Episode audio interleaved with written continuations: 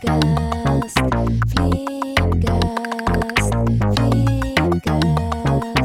Filmcast, Filmcast. Esto es Filmcast. Estoy demasiado contento por este regreso, cabros, queridos y queridas auditores y auditoras de este programa. Mira, siento que pasó una eternidad, pero por fin tenemos un nuevo estreno de James Cameron que conversar en el Filmcast. Salud, Cristian Briones. Salud, Paulo Quinteros. Salud, Oscar Salas. ¿Cómo están ustedes? Mira, me parece que tu introducción le falta. Puta la weá. Partimos con las críticas, weón. Tenemos que ponerle más. James Cameron, trece años. Podemos, podemos trece, decir que trece años. Este trece años. Podemos decir que alguien eh, entró a la educación formal para el estreno del anterior y salió de cuarto medio, incluyendo el kinder, hasta el estreno de la segunda. Cáchate. Hay personas que oh. entraron a kinder y salieron de cuarto medio entre una película y otra. ¿Había, había habido una espera tan larga entre un estreno? ¿Entre una continuación? Bueno, puta, porque Top Gun Maverick, pero, pero, pero, pero, pero, pero, pero, pero ¿cuánto pasó ahí? Pero no, no, pero no es del mismo director, no, porque estoy hablando no, de directores, no, no, estoy hablando de secuelas. No, no hizo nada, o sea, creo que solamente Terrence Malick había estado mucho tiempo fuera. Eh, pero Terrence Malick estaba retirado. Sí, no, pero, pucha, igual esa es una...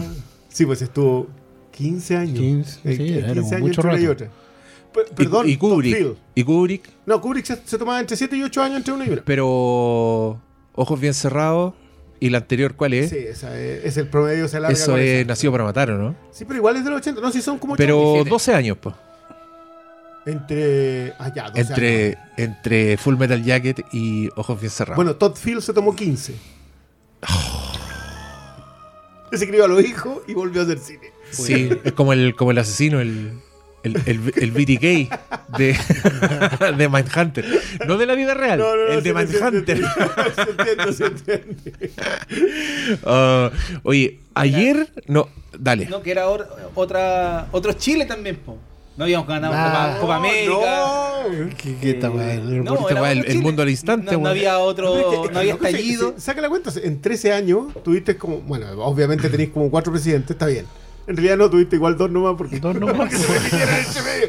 Pero, pero, de verdad, ¿el podcast cuánto tiene? ¿Nueve años? ¿Diez años? No, el podcast. Pero, pero mira, creo que el primero es como del dos mil doce y después partió en su vela el dos mil trece. Ya. Pero sí, no existía. No existía. Espérate, ¿cuántos años duró el D C U? Menos. Menos. dos mil doce. Mar- Marvel Studios. Menos, po. No, dos mil ocho fue Iron Man. No, D C U, no M C U. No, pero también. No, pues el, el D C U. El D C U fue el dos mil trece con Man of Steel y Iron Man es del dos mil ocho. O sea, ya, ya eso, eso dura más. Eso Avatar de qué año es. Ya, pero igual te da perspectiva, Avatar porque dos mil nueve. Pareciera que Iron Man es así. En otra vida la wea. Mira. Y está, como, y está ahí no. pegada al lado de, bueno, perdón, de Avatar. No, no quiero adelantar nada de la conversación, pero a mí me pasa que hacía trece años que no veíamos esto en el cine. O sea, este nivel de espectáculo no lo veíamos hace trece años. Y ah, no, tú, pero tú te tiraste no, así dije, el, no quiero, el piquero. No, adelantar. No, pues no adelantaste, te tiraste así de lleno. Aquí no, no habrá Charquicast en esta conversación, por lo que estoy cachando. Estamos... Es que las fechas ya no nos dan para andar chiquisteando. No. Tenemos que ir al tenemos que ir al, tenemos que ir al grano. Y a la papa. Sí, oigan, sí. Miren, vamos a hacer a un, un vamos a hacer una breve eh, conversación sin spoilers, por si usted todavía no ha ido a ver Avatar dos, El Camino del Agua.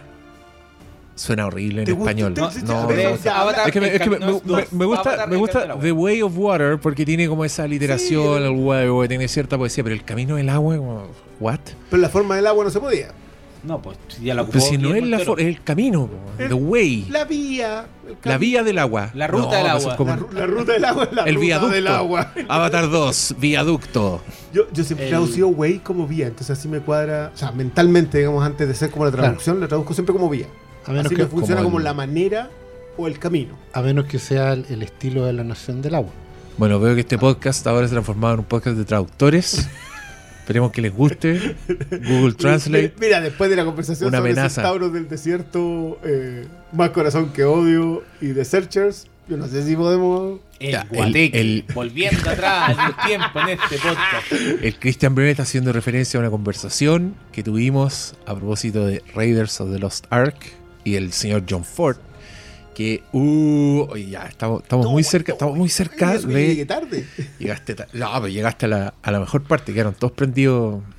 Sí. Hasta el western. Sí, oye, pero, pero miren, eh, para que contextualicemos, yo les dije, eh, vamos a hacer un, un pequeño pedacito sin spoilers, si es que usted todavía no ha visto Avatar, que ya se estrenó ¿hace cuánto? ¿Hace como dos semanas ya? Sí, sí. Sí, pues ya tendría que haberla visto. Pero, y después nos vamos a lanzar con spoilers, con todo, pero vamos a avisar. Sí, así que quédese tranquilo. Convengamos que no va a ser fácil ir a verla. Época navideña, es, van a estar muy vendidas las entradas. A pesar de que la tienen en son ochenta por ciento poca, son de salas. Pocas funciones, son pocas funciones. Oye, pero hoy, hoy, día, hoy día fui al, al cine y había Avatar, Avatar, Avatar, una cagada que se llama El Exorcismo de Dios. Que no entiendo por qué hay que exorcizar a Dios. ¿Dios está poseído? Es que lleva la cagada. Sí. Es como una película de Roland Emmerich. ¿Sabes? Claro, El Exorcismo de Dios. Porque me da rabia, la gente, me da rabia que la gente va a ver esas cagadas tanto que las estrenan. Llega una callampada, ah, pueden, pueden poner cruz al revés, vamos, ahí está. Quiero en una, fija, en una sala chilena. Es que eso implica que el terror es muy consumido. No pero le, les tiráis les tiráis una buena de terror y no la... la no, no y ahí, y ahí están enojados. Y ahí veo los Badillas. Una de terror. Haciendo... Qué weón, el... No les di ideas. El, el, el Criste Mayo. Weón, si no tienen, no tienen inteligencia, no tienen creatividad, así que no les di ideas. Aparte no. Que este año nos toca estreno, así que... Nos toca estreno. De los Badillas. Ya, pero... Porque ustedes saben, pero después, ya, pero de, después de ciertas estamos? Votaciones andan todos desatados y ahora no, todos podemos hacer cualquier cosa, Dios mío. Bueno, igual es cierto, pero no el punto. Ya, volvemos. Querí sin spoilers. Una conversa, sí, una, una conversa sin spoilers. ¿Cuál fue, eh, creo yo, no sé, mira. Yo, yo sé creo que, que... Lo, lo, lo más interesante es eh, eh, eh, que cada uno plasme, explaye, ya. Diga cuál es su postura frente a Avatar. Yo quiero hacer, efectivamente, en, en esa misma línea, un llamado a la gente... que no le gustó ¡Gente! Avatar o que no le interesa ver Avatar eh, porque ha pasado toda una vida efectivamente y es una película de ancianos eh, quiero, hacer un llamado, quiero, quiero hacer un llamado a esa gente porque yo mismo no soy un entusiasta de Avatar sabido y se nota y se va a notar en este lo programa. Sabía y weón ¿cachai? Eh, me he escuchado hablar de Avatar con entusiasmo eh, pero quiero hacer un llamado y quiero ser bien consciente en esto eh, hay cosas que que tienen que ver con las películas y con nosotros como espectadores y como consumidores de cine pero sobre todo como amantes del cine y hay momentos en que tenemos que hacer no un sacrificio tampoco un favor. Pero hay que aprender a abrazar las cosas que nos gustan más allá de cualquier prejuicio, cuestión... Me explico ahora. Estamos muy acostumbrados actualmente a decidir si una película nos gusta o no antes de verla siquiera. Nos ponemos camisetas, sacamos bandera... compramos entradas en el sector del estadio donde está la barra, etcétera, etcétera. ¿Cachai? Y eso implica que nos estamos perdiendo experiencias completas. Para terminar de explicarme y no dar la lata, porque tenemos cosas que hacer, como dormir como, y como conversar de estas películas, les quiero, quiero traer a, a acá a un compañero de trabajo que se llama Alan Moore, que recomienda, entre muchas cosas, consumir lo que no les guste. Porque rodearse y acostumbrarse solo a eh, la autofagocitación, o sea, reforzar las ideas que tenemos preconcebidas todo el tiempo, nos lleva a empobrecer el juicio, a bajar los niveles de la conversación y sobre todo a quedarnos sin ideas y sin argumentos. Eh, Alan Moore también apunta a otros tópicos que, que, que tienen que ver con la creación, que tienen que ver con que sí. efectivamente solo consumes cosas muy buenas, por ejemplo, eh, empezáis a tener malos estándares de comparación. Nunca podéis ir... No, la creación es un proceso escalado, un escalón a la vez. Y la apreciación también. ¿Cachai? Hoy día, si algo hemos reclamado cuando hacíamos este podcast por mucho tiempo, era que habíamos perdido la capacidad de apreciar las obras. Y esa apreciación no solo se puede dar con las cuestiones que ya decidimos que nos gustan. Avatar es un espectáculo de gran nivel. Es una película que se puede ver en cines como no se puede ver en la casa. ¿Cachai? Si, si algo le hemos reclamado últimamente al cine que no nos estaba dando nada, en el sentido de que no valía la pena irse a sentar con gente que come toda la película, que saca el celular, que mete bulla, que lo pueden bla, bla, bla, bla.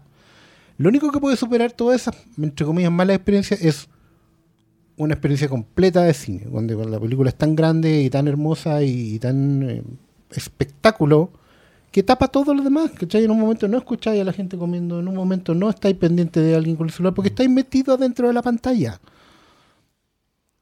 Yo los invito abiertamente a que vayan a ver la película y en la sala decidan si les gustó o no, ¿cachai? Porque las entradas no están tan caras, de hecho tan caras, pero no caras como un concierto o como entrar al estadio o como una entrada a una Comic Con, ¿cachai? Eh, sigue siendo más barato el cine. Eh, siempre ustedes pueden llevar comida a su casa en la mochila.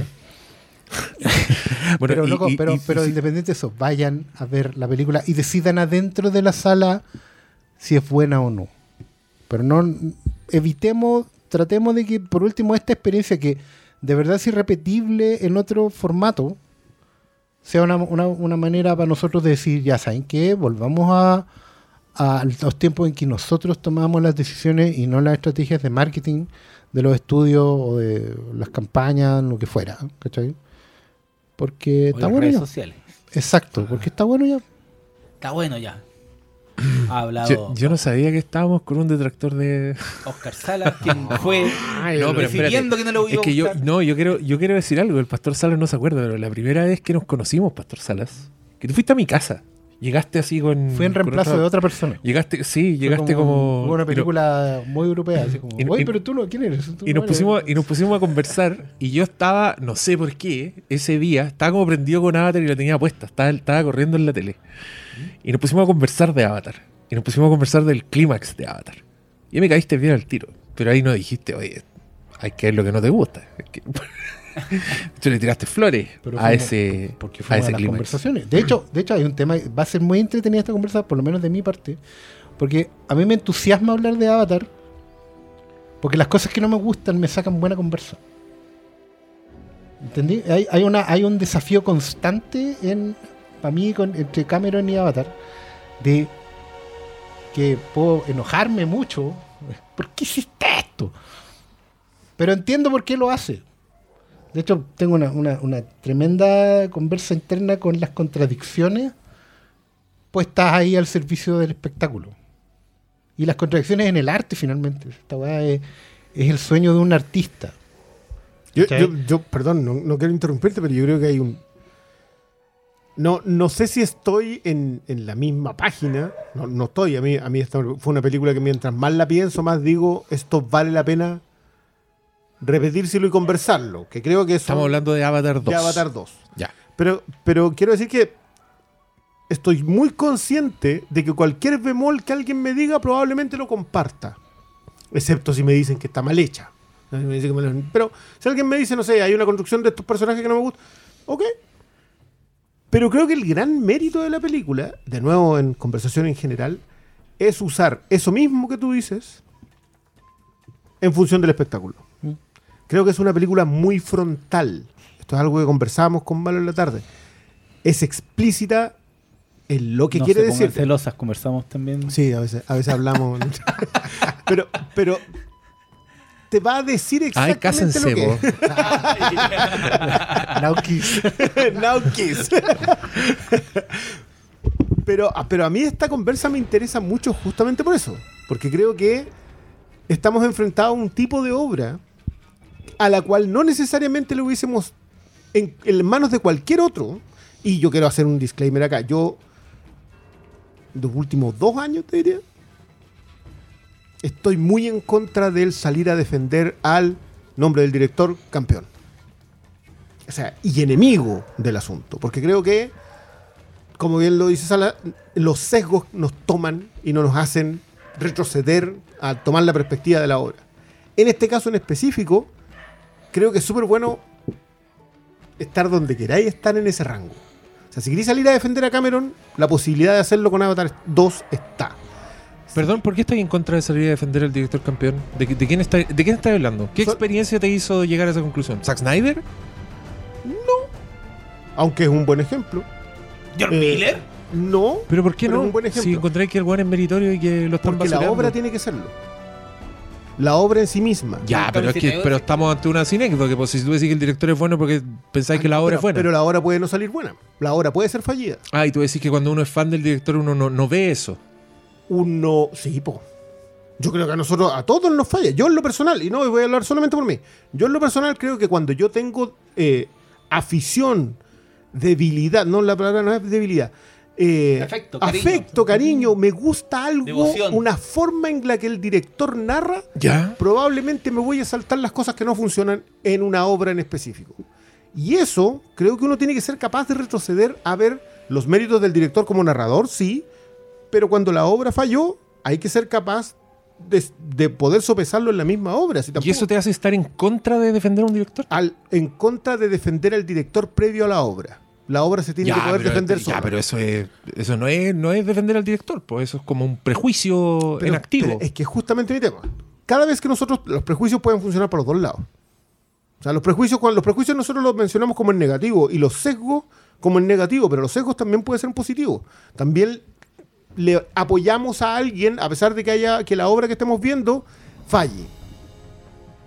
Y eso, en lo personal, creo que lo que nosotros tenemos que hacer es dedicarnos a la obra pura. Vamos a seguir al director después.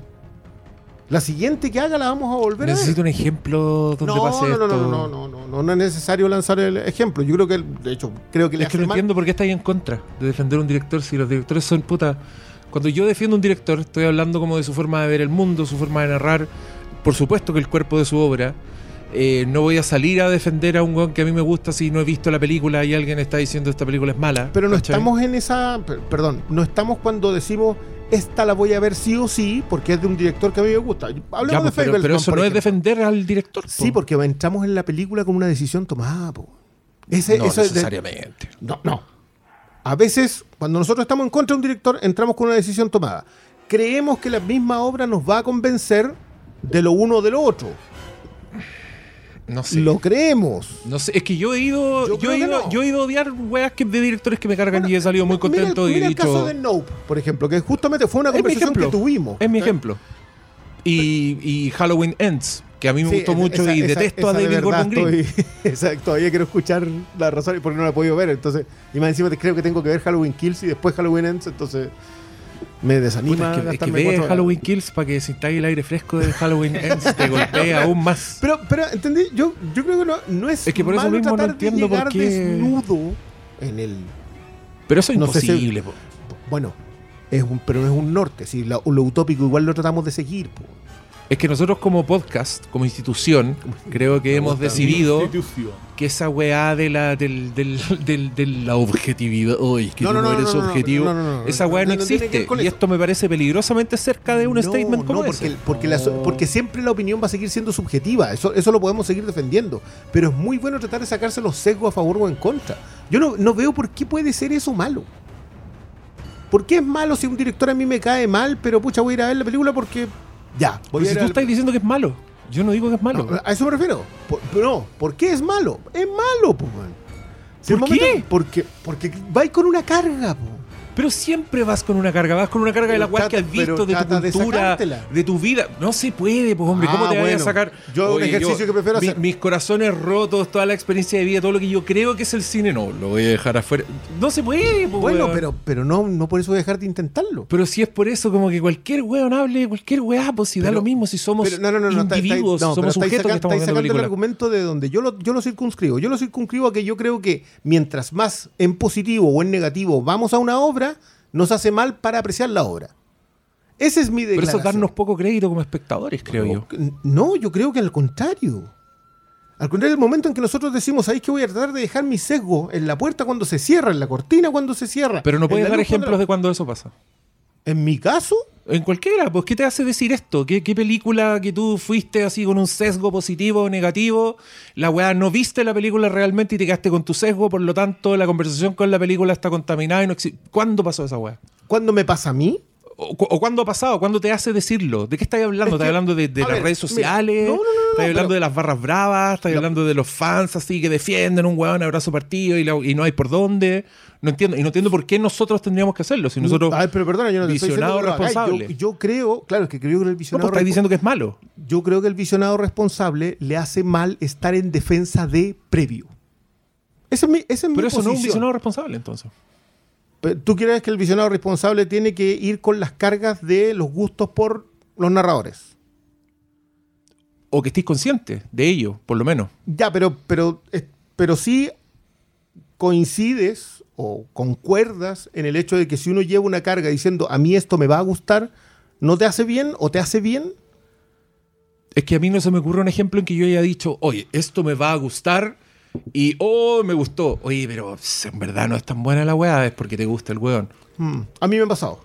Yo, yo, creo, que los dos, yo creo que los dos se están pisando, se están pisando los, los pies al, al bailar.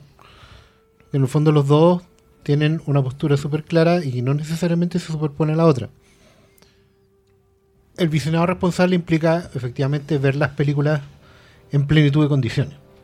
O sea, sentarse a verla en... en, en, en en un estado que permite un compromiso con la película. O sea, no necesariamente en una sala de cine, puede ser en la casa, digamos, pero sí implica que voy a ver la película eh, sin el celular o sin distracciones, voy a ver la película en lo que ofrece, de un principio a fin, etcétera, etcétera. ¿Cachai? Y eso puede ir con un sesgo. Evidentemente decidimos ver una película de alguien por sobre la de otro, puta, porque preferimos ver The Fablesman de Spielberg antes que eh, El Exorcismo de Dios. ¿Cierto? Claramente. Y probablemente si nos sentamos a ver El Exorcismo de Dios, vamos a estar con una...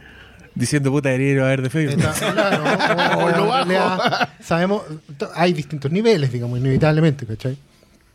Pero creo que lo que está diciendo Cristian tiene que ver con eh, también tener una, una capacidad de analizar y abstraer lo que se está viendo también en consecuencia con ese sesgo. O sea, yo me acuerdo que cuando vimos Dunkirk y la comentamos en este podcast, yo recuerdo haber sido particularmente duro y no me arrepiento porque a mí me gusta Nolan. Yo sigo considerando que el tipo es un talentoso. Lo que me molesta efectivamente es que siento que se está perdiendo en weá. Es una, y, es una y eso postura que, muy y esa, y esa postura que es abanderamiento en el lenguaje, ¿cierto? Yo la puedo bajar a argumentos. Es decir, el problema con Nolan es que se está engolosinando con la forma hace ya tres o cuatro películas. Se está rodeando de gente que no le dice que no. De hecho, ahora cuando le dijeron que no en Tenet fue conflicto. No vas a estrenar en cine. Se mandó a cambiar, de hecho. Se mandó a cambiar. Y, y, y el tipo está, está preocupado de generar una experiencia que es para la sala de cine. Pero no le dijeron que no. Es una falsedad. ¿Qué le dijeron? No. La estrenaron en cine. Fue la única que estrenaron en cine. Sí. Él se enojó después cuando hicieron eso, la otra... Pero eso es como cuando tu mamá te dice, sí, tienes permiso para ir a la fiesta, pero hasta las diez. Que hasta las diez y les trataron fue la... Tu mamá, pero se la tiraron al streaming como a los dos meses. Pero ¿cachai lo que te digo? Que no, no, creo ¿no? que fue no cuando, cuando después Warner hizo el trato de que todas las películas iban a ir a streaming sí, y no mm. iban a ir a cine. Y no creo se que estaba estrenando ahí. nada, nada en el cine, mm. nada.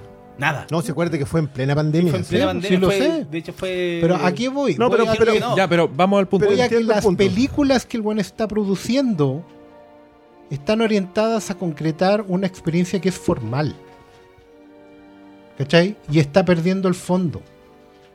Se está autoplagiando y está haciendo películas cada vez más nolanescas. ¿Cachai?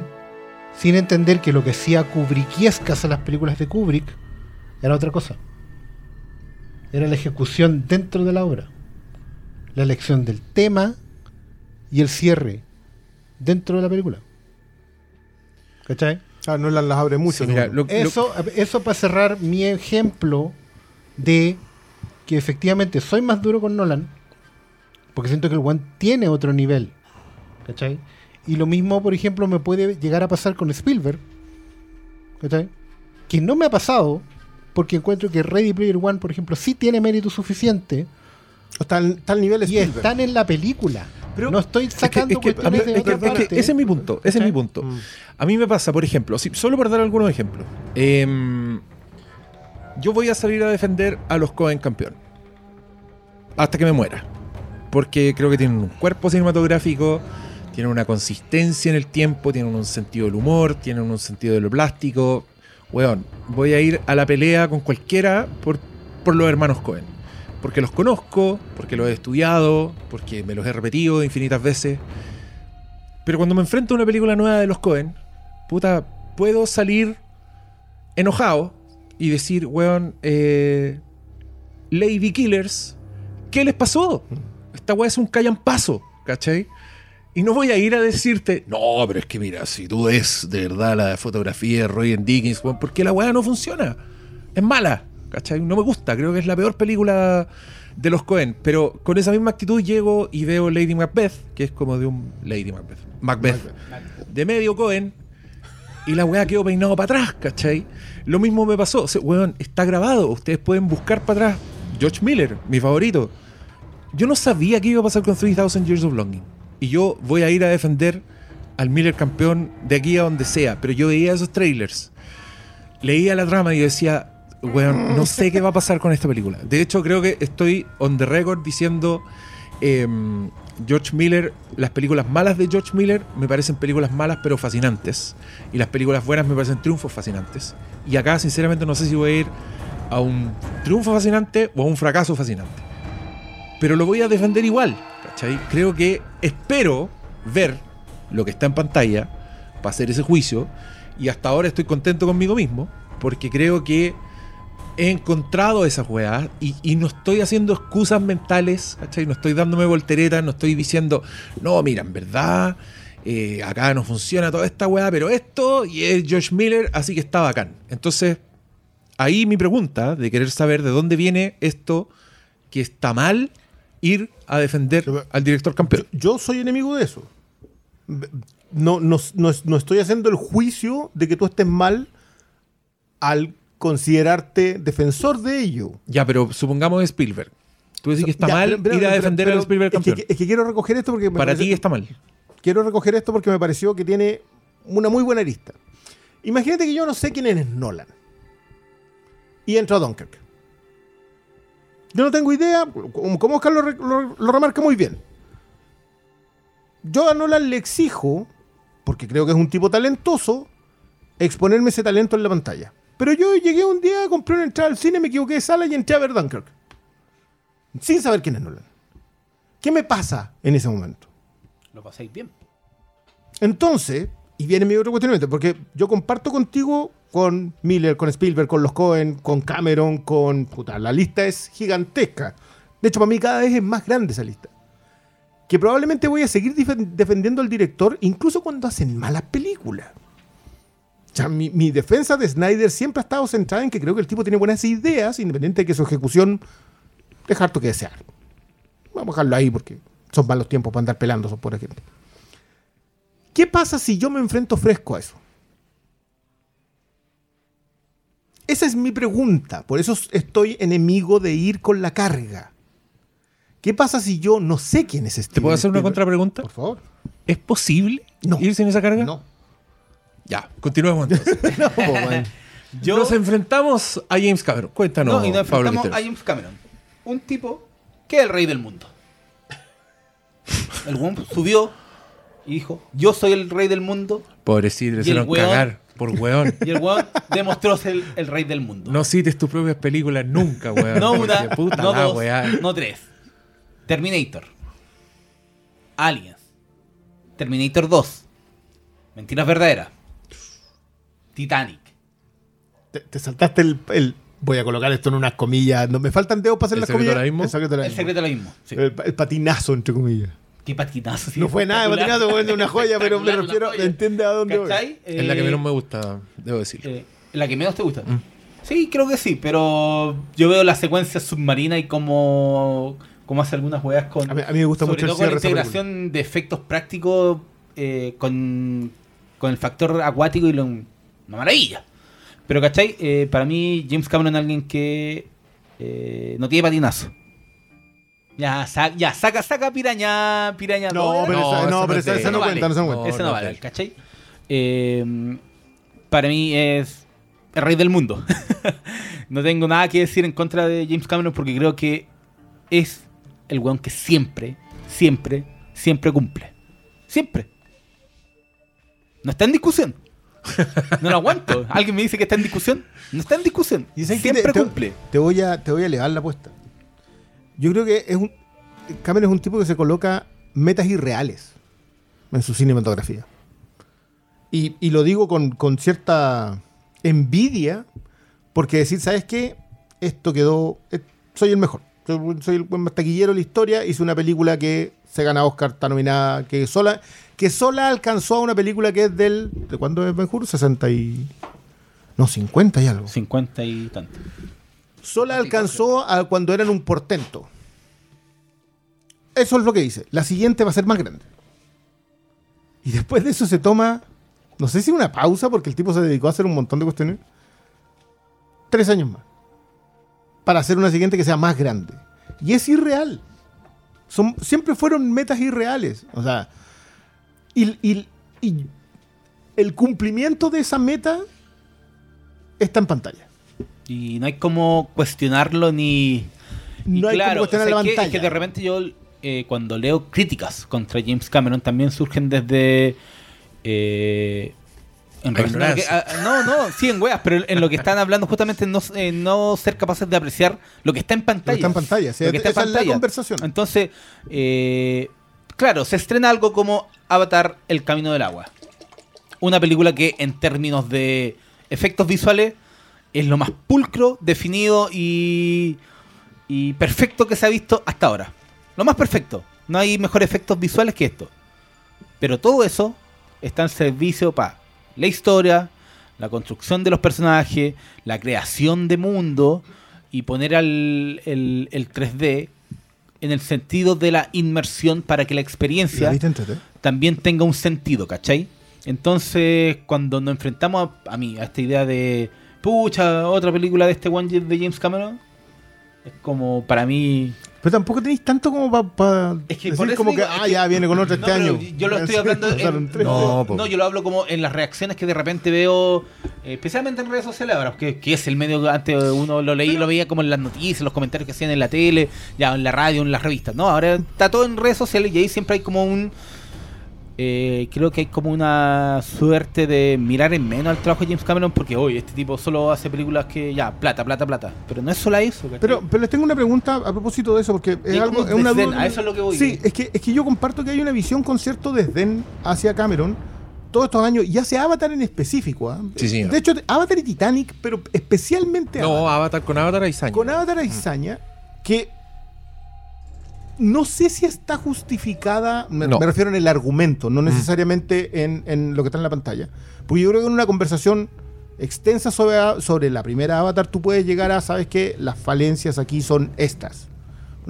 Las películas perfectas sí pueden existir, concuerdo con, con, o sea, perdón, con Road Warrior. Pero puedes tener una conversación acerca de qué son las cosas, cuáles son los elementos que no terminan por cuajar en nada. Pero eso no es la conversación en el desdén. Que eso es lo que me vaya, más me llama la atención. Si tú tienes algo en contra de la primera Avatar, has tenido más de una década para desarrollar qué es lo que no. y sigue el argumento de Pocahontas, o de, ¿cuál era la otra? Ferngully. Ferngully, no, y la otra era Danza, eh, con Lobos. Danza con Lobos, y cualquier cosa en donde alguien es adoptado. Es una historia más vieja que el León Negro. Sí, pero, pero, pero el punto es que te adopte la, la tribu y tú te quedes ahí. Por, nunca termina en triunfo.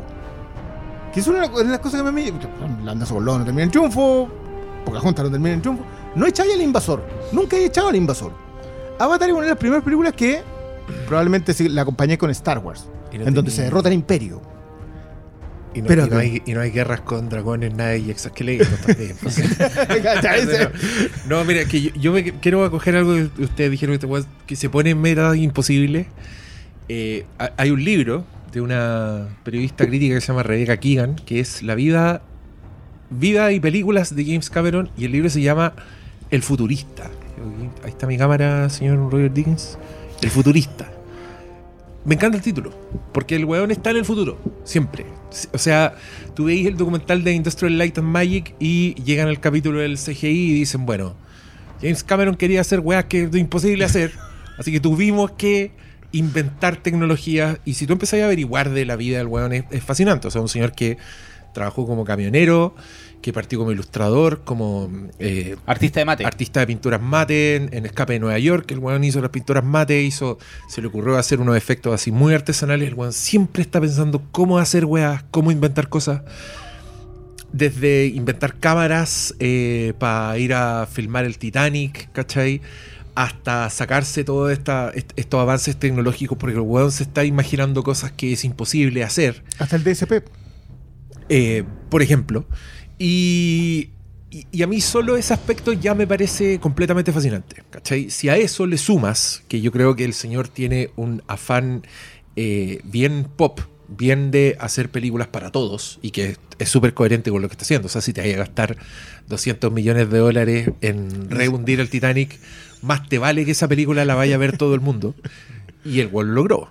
La fue a ver todo el mundo, más de una vez.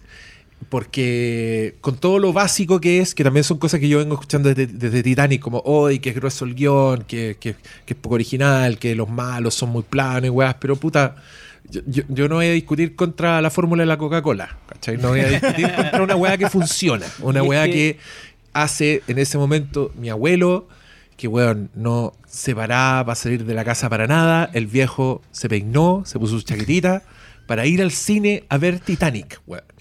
Y probablemente lo hubiera hecho por Avatar, pero ya no estaba vivo, su muerte lo impedirá.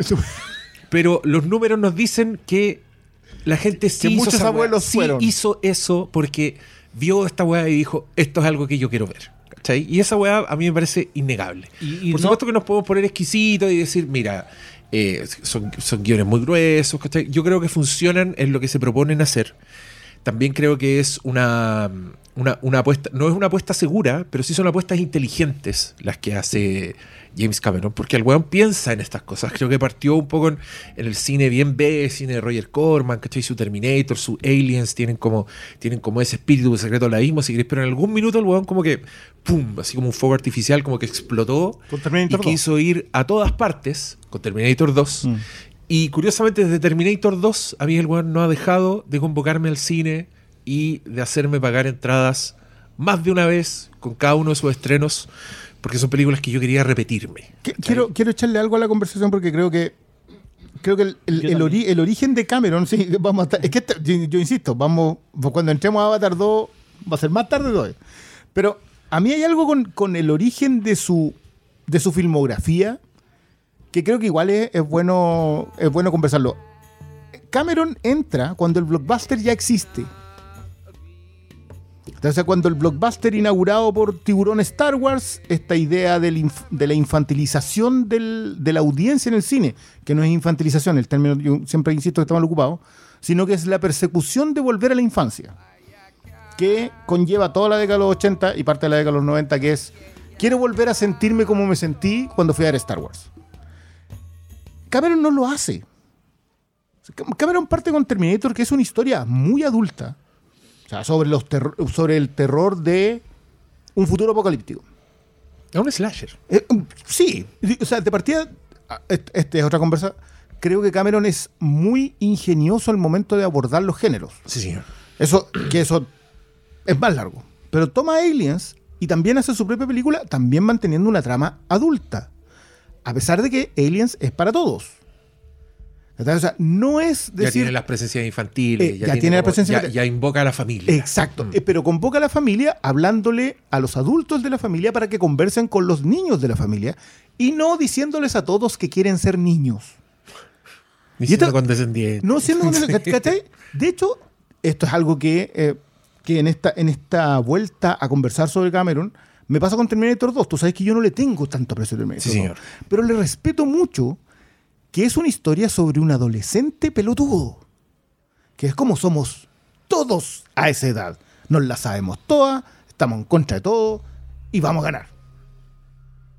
Pero él no tiene la visión de un niño tratando de ser niño ni de adultos volviendo a la infancia, sino que tiene la visión de enjuiciar, creo yo, ese momento de nuestras vidas. Mira, El secreto del abismo es una historia adulta. Mira, Mentiras verdaderas es una historia adulta. Titanic, con todo el hueveo, con, es una historia con muy todo, con todo el humor que tiene y la soltura que tiene, es lejos la película más suelta de él, sigue siendo una conversación. Es una comedia, me te diría así. Sí, pero de nuevo es un abordaje muy ingenioso de los géneros. O sea, aborda la comedia de acción con Schwarzenegger y con otro comediante, pero aún así mantiene una historia, siguen siendo terroristas, todo lo que... Sí sé... Y lo tengo súper asumido que Cameron no profundiza tanto en los temas que coloca y es muy frontal en la forma de exhibirlo. Pero no ha dejado de mantener la conversación con adultos. No diciéndoles que es bueno volver a ser niños. O sea, la conversación de Avatar es una conversación de adultos. El colonialismo es explotador y asesino y genocida. Sí. Eso es lo que fuimos nosotros antes y hoy día lo estamos volviendo a hacer. Esa es la conversación de Avatar. Termina con un final probablemente poco adecuado si esa es la conversación que queríais tener, porque en realidad ganan los invasores, siempre han ganado los invasores, si hay recursos de por medio, siempre van a ganar los invasores. Creo que es muy interesante esa conversación en, en la segunda Avatar. Pero siempre supo mantener la conversación ahí, por lo cual a mí me cuesta más, eh, no me cuesta, perdón, no me cuesta nada separarlo de otra gente de su generación. Como C M X, como Joe Dante... Creo que hay una hay, hay otro factor en donde, donde se colocó Cameron para, tener, para hacer su cine. Y llegamos hoy día, si estamos hablando igual, estamos en el dos mil veintidós, con un tipo que empezó, ¿de cuándo es Terminator? ¿ochenta y cuatro? Uf, casi cuarenta años de carrera, con una postura clara. Y hoy día lo único que está haciendo es, ya, quiero mostrar esto. ¿Cuánta gente tengo que tener trabajando? ¿Cuánto tiempo y cuánto cuesta para sacar esta escena? Quiero que esa aleta se vea cortada perfecta. Y ahí está. Todos los demás están al servicio de un tipo que va a narrar. De nuevo, respetando todos los bemoles que cualquiera pueda tener con esta película, excepto algunos que voy a tener más problemas con respetarlo. Pero, pero sé que volviendo también un poco a la, toda la conversación inicial que se ha dado, una de, los, de las cosas recurrentes que yo he leído es... Bueno... Avatar eh, no tiene memes y eso significa, eso representa que no tuvo impacto cultural. ¿Por qué le veis impacto eh, cultural a la, la película? Sí, y segundo, Avatar, una película que cambió el cine. Literalmente. Literal lo cambió. Los efectos digitales eh, han tenido varios hitos. Obviamente el, el más sonado fue La Amenaza Fantasma con la creación de Jar Jar. Después Gollum, que fue el que introdujo todo este concepto de de, cap, de captura de movimiento. Y después está Avatar. Eh, la creación... Te agregaría a Matrix. Sí, sí, Matrix también. Eh, pero cambió el cine con el tres D. Después de Avatar, hasta las películas que no eran en tres D, estaban siendo en tres D.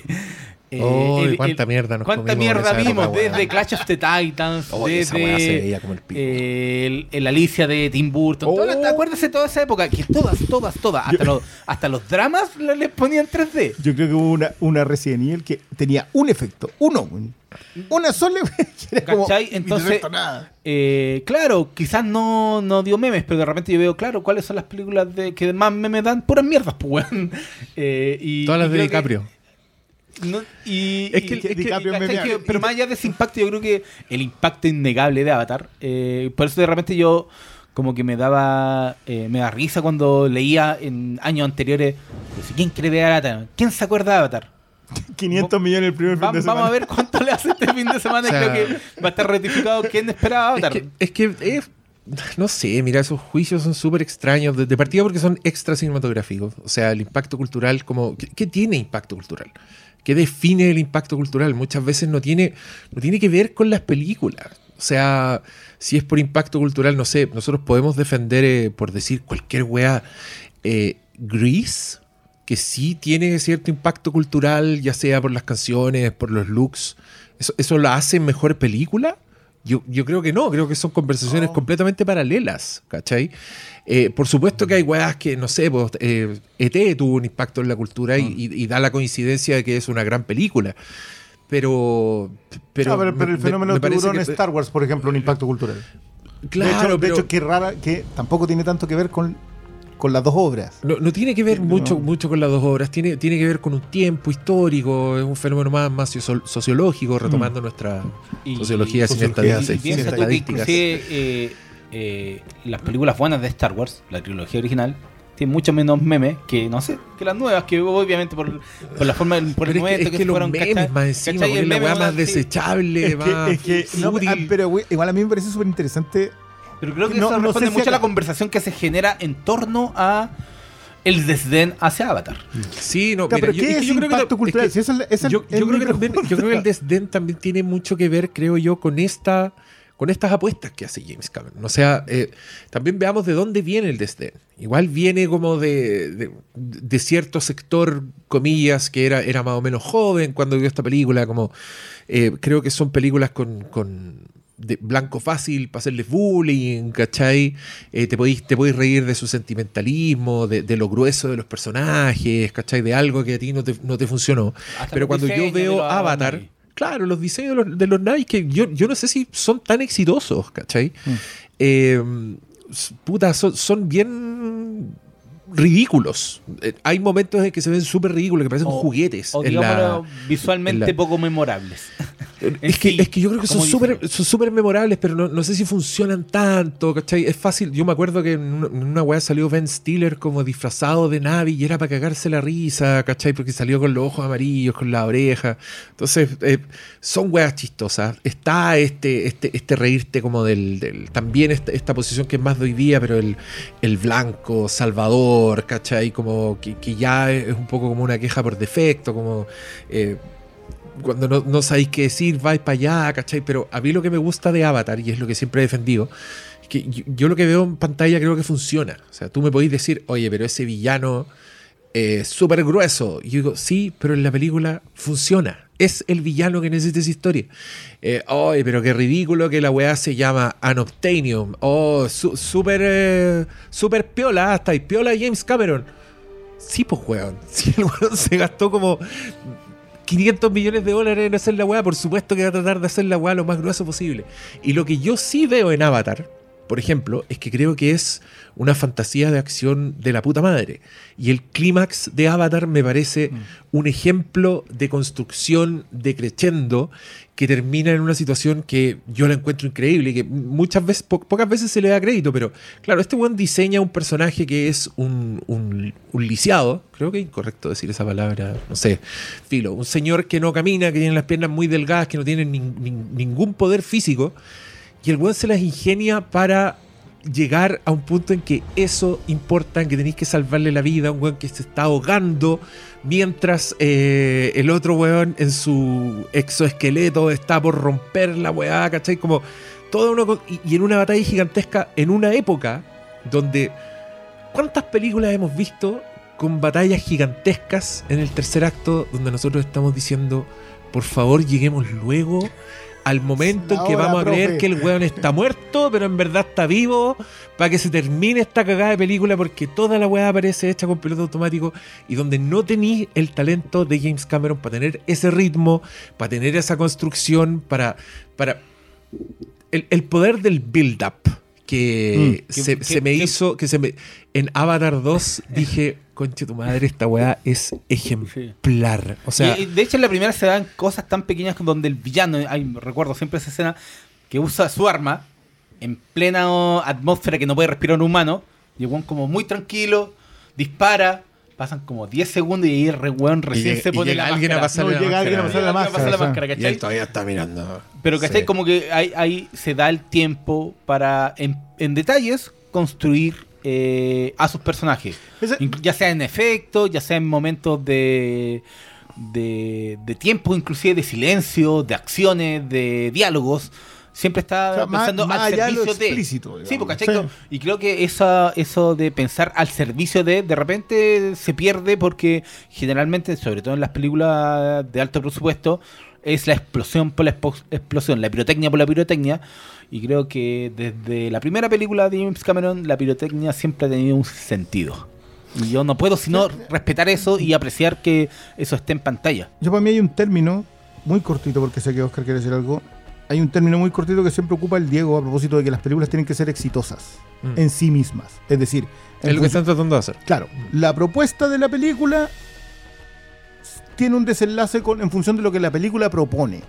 La película propone eh, ser un espectáculo grueso, pero construido en función de eso. Si eso funciona, no puedes decir que la película es fallida.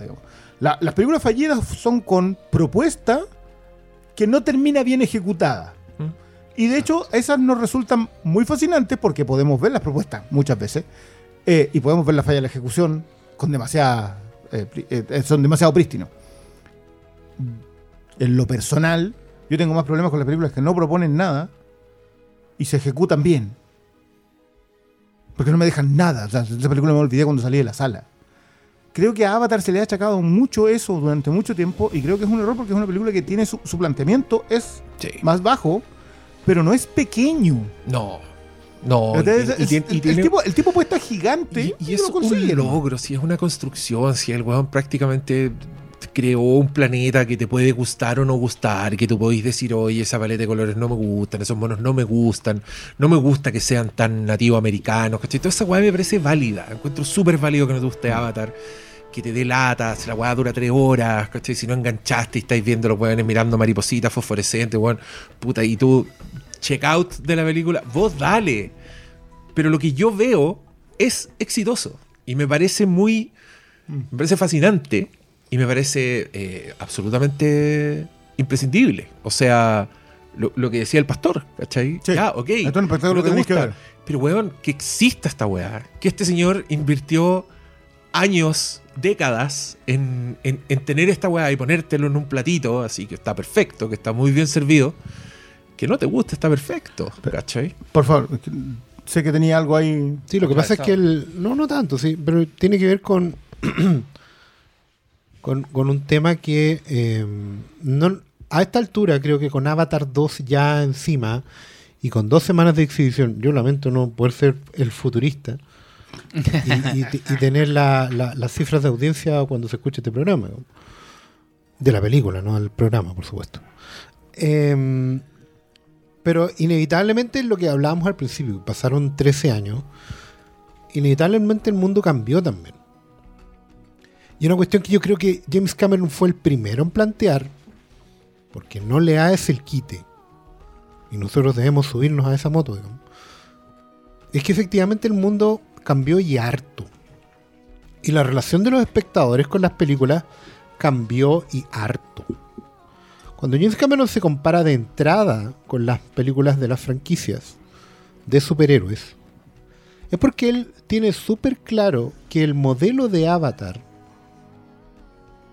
en cuanto a experiencia cinematográfica fue watchmenizado por la industria. Contexto: cuando digo watchmenizado me estoy refiriendo a Watchmen, que era una, un cómic de doce números que tenía una propuesta súper clara en torno a, por a dar las bases de una industria, de ponerle un, hacerle un comparativo y ponerle un punto final, y la industria agarró ese punto final y lo convirtió en un punto permanente, no necesariamente entendiéndolo, no importándole el contexto ni el funcionamiento interno, pero sí la forma. Y James Cameron tiene súper claro, y por eso entra al tiro a la comparación, no le hizo el quite en las primeras entrevistas que dio, porque él tiene súper claro de que los modelos de franquicia que se construyeron sobre la marcha, no con Iron Man, como se quiso decir, sino que sobre la marcha se fueron construyendo modelos donde la gente iba al espectáculo y no esperaba sustancia. Quizás porque la gente en Avatar uno no descubrió, no enganchó, como dice Diego, no conectó con la sustancia interna. ¿Cachai? A pesar de lo frontal que es. A pesar de lo frontal que es. Y eso es una conversa muy interesante. Y yo creo que me encantaría tener a James Cameron acá y poder hablar con cámara apagada con él. Pues yo creo que él lo tiene más que claro. Cuando James Cameron plantea un proyecto largo, de cuatro películas más, el güey no disimula que está construyéndole una historia de una Royal Family, que se está metiendo en una saga de legado. Y eso está claramente explicitado en esta película. El güey va a construir un universo, pero entiende que ya no nos basta con que sea solamente formal. Hay una weá que a Cameron le ha penado toda la vida, y yo lo admiro mucho por esa weá, porque el weón efectivamente es el futurista. La maldición del futurista, del hombre que ve el mañana, es que siempre, siempre llega tarde. Siempre llega tarde, curiosamente, porque sabe cómo ir más adelante. Entonces nunca logra sincronizar el futurista el payoff, ¿cachai?, con el proceso. Es una weá que está en la, en la Biblia más antigua. O sea, ¿cuál fue el patriarca que no entró en la tierra prometida? Siempre me olvido. Moisés. Moisés. Él podía ver todo, pero no llegó a entrar a la tierra prometida. Y inevitablemente, y James Cameron Perdona, lo sabe. Para pa aterrizarlo por si se fue el punto. Cuando tú vas muy adelante y haces algo, llegaste tarde. Sí. Porque llegaste muy, muy antes. Llegaste antes. Y, y tenías que llegar en el momento preciso. Eso, eso es lo que le pasó, y, creo, y, ese, y creo que eso es lo que le pasó. Y eso es lo hermoso del, del líder futurista. Porque ese weón se sacrifica por todos. ¿Cachai? Ese weón nunca está feliz. Nunca logra una satisfacción, un payoff concreto para él, porque siempre está llegando tarde a su propia expectativa. Le pasó a Lucas también. ¿Cachai? Y terminó vendiendo en, en, amargamente. En perspectiva, lo de las precuelas, sí, es una cuestión. Y terminó oh. amargamente aislado, pagando el precio por todos los demás. Pobrecito. ¿Cachai?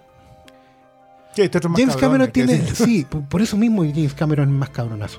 No, porque James ¿cachai? Cameron. Por eso mismo James Big Cameron Dick es, Energy. Es, es salvaje, es salvaje. Muchas veces, ¿cachai? O no se parece a la weá, me importa un pico. O sea, el ilustrador de las carátulas de Yes. Bueno, sus declaraciones bueno, son no para tengo cagarse tiempo, la risa. No tengo tiempo de ponerme a ver detalles. Yo tengo que tomar tu trabajo y llevarlo adelante, que es donde tiene que estar. Que mis abogados arreglen el resto. Mm. A menos que le nombren la historia, la, la historia, bueno, la cantidad de historias de denuncias por plagio, que no siempre son plagio. No. ¿Entender no. una weá? Porque no, la cuestión es de la influencia cuen, tiene cuen, otra cosa. Cuenta esa weá. ¿La de Harlan Ellison? No, no me acuerdo, no me acuerdo ah, exacto. Yo, yo la cuento. Eh, Harlan Ellison, un escritor de ciencia ficción, le metió demanda a James Cameron por plagio, porque según él, Terminator plagiaba elementos de una historia corta de él y de un guión que él escribió para la serie Outer Limits. Y, y, y el weón le metió juicio y el estudio decidió como pagarle así por debajo a Harlan una suma desconocida e incluirlo en los créditos como agradecimiento de Terminator. Si usted en su casa tiene el Blu-ray de Terminator, ponga el comentario James Cameron y espere al momento en los créditos en que aparece Harlan Ellison. Y escuche lo que James Cameron tiene que decir al respecto. Porque el güey le importa una raja. No, no, no. no y, y también hay que decir que Harlan Ellison era un putazo de aquello. Sí. Muy, mucho respeto por su obra, sus cuentos son la raja, todo lo que queráis. Pero el güey era un putazo y se dedicó todo el tiempo de que, desde el primer día que fue famoso hasta que se murió, a andar cobrando weá. Oye, esto, mandaba, eso se me ocurrió a mí. Bueno, man, hay guiones en Marvel de Harlan Ellison que era como, wow, tenemos a Harlan Ellison escribiendo cómics para Marvel. O mandaba dos páginas, weón. Una mierda, weón. Y todos eran iguales, no importa. Igual la de Batman es buena. Sí, pero, pero también es un reciclado de. Nah. Sí, porque. El punto es que, mira, Avatar es una apuesta súper enorme. Porque yo creo que Avatar ya llegó en un momento que inevitablemente el futurista empieza a ser el hombre del pasado. ¿Cachai? Tu, tu pic, nadie tiene pic de rendimiento meseta, bueno, no. Hay un momento en que inevitablemente el tiempo te pilla. Y Avatar tiene los cojones, Avatar uno, tiene los cojones de no renunciar a su estructura base, aunque el mundo se lo pedía a grito. Sí. Todas esas comparaciones bien odiosas con Pocahontas, con Danza con Lobo, toda la weá, pobre, es verdad, porque son historias que el futurista vio cuando era niño. Son historias de cowboys, son historias de cuentos de ciencia ficción. La, la imaginería de ciencia ficción de James Cameron es súper terrorista a los años veinte. Es una weá muy vieja, ¿cachai? Pero él también está nutrido por otra corriente que vino después de la ciencia ficción, que era la ciencia ficción científica, valga la redundancia, porque era una ciencia ficción que se explicaba per se. O sea, que este tenía que desarrollar su propia funcionar. Ciencia. Claro. James Cameron está toda la vida ha estado preocupado. Y eso es una wea muy admirable, particularmente los cangrejos de esta última. Los wea. cangrejos, yo sabía Son que le weas que funcionan. O sea, wea, hay ingenieros trabajando en esa wea y funcionan. Y por eso en el universo James Cameron hay exoesqueletos constantemente. Mm. Porque son la respuesta lógica del organismo, ¿cachai? A el medio. Los no, naví. Pero, por ejemplo, perdón, ¿qué, ¿cuánto llevamos, Roger? Una hora, ya una, una hora. ¿Podemos pasar a la conversación con sí, spoilers ya, después de todo lo que hemos hablado? Pero, pero, porque pero voy, a terminar, voy a terminar, repito. Ahí me cae. Entonces, James Cameron lidia constantemente con el tiempo. Y trece años después, él tiene súper claro de que hoy día las audiencias no conectan como él conectó. ¿Cachai? Y la lucha que él da no es por la identificación del espectador con la pantalla. ¿Cachai? Es por el ejemplo del más grande que la vida, que fue con lo que él se crió, mm, con los ve- se sirve de mil, y que es súper siglo veinte, mm, pero que también tiene relación con algo que es volver a las bases. Sí, tiene mucho de, de contar historias. Sí, la, sí, la idea de la historia ya contada. Son, son los valores son, fundamentales. Sí, pero es volver a la, a la base, ¿cachai? Y, es como en el western y, se dice, el buen libro, mm. es como en, en, en, en lo, las historias de superhéroes. ¿Cuál era la base? La base era hacer lo que el otro no puede hacer. Pero, pero, pero hay una hay una avanzada que se pega acá que es, es, es bien revisionista. En ese, bueno, que, es, sí. que digámoslo, es la segunda mitad del siglo veinte, yo te diría a partir del cincuenta, del cincuenta posguerra. Eh... Los mismos géneros empezaron a revisarse a sí mismos. Sí. Se partió muy rápido ese asunto. Y yo, yo en lo personal no tengo ningún problema con que ese revisionismo estuviese ahí y lo tuviera, no sé, po, se sirve de mil sale en Sunset Boulevard. Hay una mm. razón en donde se construye eso. Creo que Cameron es muy consciente de ello cuando dice, ¿sabes qué? Vamos a hacer una cuestión en grueso porque el espectáculo del cine es que llegue para todos. Es que llegue a todos. Claro. Primero quiero que lo vean todos, pero lo que yo estoy armando es un espectáculo, el más grande espectáculo del mundo.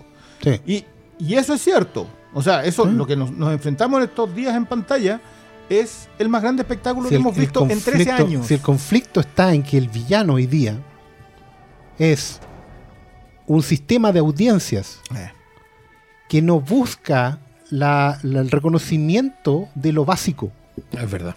Sino que busca la identifi- identificación directa. Perdona, yo creo que cuando hablábamos de impacto cultural, para mí el M C U tiene un impacto cultural. Absolutamente. Absolut- o sea, de hecho, si tú me preguntás, yo para mí es Tiburón, Star Wars, el M C U. Sí. Ese es el salto en lo que yo podría definir como impacto cultural. Redefinieron audiencias, redefinieron cómo se hace la industria, más allá de que yo... ¿Cómo se hacen las películas? Claro, com- voy a insistir en esto. No es culpa de Tiburón ni de Star Wars que la industria adaptara Tiburón y Star Wars y lo convirtiera en la estrella cardinal de cómo se hacen las películas y cómo tienen que ser las películas para llegar a la mayor cantidad de gente al cine. Eso es un proceso de industrialización. Esta idea no es mía, la expone muy bien sí. la Susan Sontag. Lo que pasa con el M C U es el siguiente paso en ese mismo proceso, en donde ya, gracias a los estudios, algoritmos, estudios de mercado, etcétera, etcétera, lograste tener claro cómo consume la audiencia, sí. no qué. Exacto. Ese es el cómo. Si es, no el es el cómo. Qué. De hecho, yo lo único del aspecto que le, le agregaría a tu reflexión, estoy súper de acuerdo con que el M C U es el segundo paso. Uh-huh. El primer paso es Harry Potter. Porque Harry Potter siente uh-huh. la base primera más importante y es la cual carece Avatar, que es el reconocimiento previo de un material previamente probado. cuando dicen que Avatar no tiene memes, no tiene impacto cultural, no tiene nada, es porque Avatar es una weá completamente brand new. Original. Claro. Inde- independiente de donde se alimente. No se alimenta mm. de ningún lugar, se alimenta de todos. Sí. ¿Cachai? Y en ese sentido es muy años cincuenta. Claro, que la referencia era completamente claro, literaria, pero no necesariamente claro, formabas un, un arquetipo general, algo. No ah. una marca, no en algo que tuviera nombre y patas y, y cara reconocible, que es lo que le funciona también al M C U. Y en paralelo se alimenta con eh, la otra estructura de eh, con mito de constante retorno que instaló Rápido y Furioso. Rápido y Furioso es la otra franquicia, junto con Harry Potter, que terminaron de predefinir el presente que vivimos hoy día. Porque Rápido y Furioso era una mierda de franquicia que no tenía, solo tenía la forma, excepto, los... ¿Era? excepto es que excepto cuando los buenos se pegan un rajazo y en la cinco inventan el esquema de familia que reemplaza el antiguo esquema de familia. De, de, no, reemplaza ¿Cachai? El bromance. Exacto. ¿Por que, qué? Que, Porque quiebre, vuelves a tener un montón de una tropa de buenos, todos que responden James a un Cameron. Tipo de espectador. Sin, sin discusión. ¿Cachai? Un tipo de espectador. La mano arriba, la media vuelta. Sí, ¿cachai? Tan saco Entonces, duro. Ahí todos entran a identificarse, sí. Se convierte en una cuestión Mira. completamente accesible para todos. Para cerrar la idea, James Cameron hoy día tiene que lidiar con la no identificación de las audiencias con el material y con que él no abre no, no, ahí no quiero decir eso porque en Avatar dos hay conciencia de eso y lo intenta y evita traicionarse guionistas. evita traicionarse pero uno se da cuenta de que lo está intentando y curiosamente la película parece devolverle la mirada a James Cameron y le dice mira, no funcionamos así, hay cuestiones que no funcionan y otras cosas que sí funcionan para lo que viene. Perdón, ¿los guionistas son de Mulan animada o los de Mulan...? Tengo puta idea. Ya. Bueno, ¿entramos a spoilers? Mira, eh, me gustaría que primero hagamos una ronda de... Eh, como primeras impresiones sin spoilers. Eh, mira, yo, yo lo primero que quiero decir, y si usted la vio en IMAX tres D, es que es probablemente la película que mejor se ha visto en una pantalla en la historia del cine. Yo me atrevo a decir esa weá. Había momentos de Avatar. ¿Por qué no decís como si estuviese corriendo? The Way of the riego. Water. Porque no sé si están así, pero a mí no, me pareció sí. que yo estaba viendo una tele O L E D cuatro K increíblemente bien ajustada. Top de con línea. Todo de la demo. Con tres dimensiones weón, del porte de un estadio. Y esa weá a mí me tenía con la boca abierta. ¿Tú la viste las dos abierta. veces así? ¿O todavía no, no, la, no te la repites? Eh, las dos veces así, dos veces. Sí. Y es que la claridad no, de sí, la weá, el, las texturas y, y un nivel de fotorrealismo que yo incluso creo que en Avatar todavía le faltaba. Sí. Eh, porque Avatar todavía tiene, tiene, tiene ciertos problemas, tiene weás que, no sé, tu ojo las rechaza. Eh, nunca voy a criticar el, algo que tenga, que tenga tanto color, pero esta weá me es pareció... El, eso tiene un nombre, el Valle de lo Inquietante. Que un concepto erótico en donde si algo se asemeja mucho hacia, a un elemento humano sí, sí. Le crea Oye, me, me encantó la traducción. Pero El Valle de lo Inquietante. Me encantó. Yo creo que era esa película. El Yo Valle también. de lo Inquietante.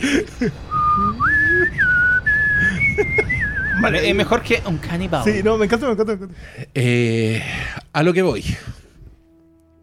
Yo creo que esta weá, si te parece el bodrio del año, si encontráis que los, peor, los personajes son los más aburridos que existen, si creéis que le sobran dos horas cuarenta de película, el puro hecho de cómo se ve la weá, a mí me paga la entrada y me la hace una película de cuando se escribe el gran libro de la historia del cine, hay, tiene que haber un capítulo de esta persona.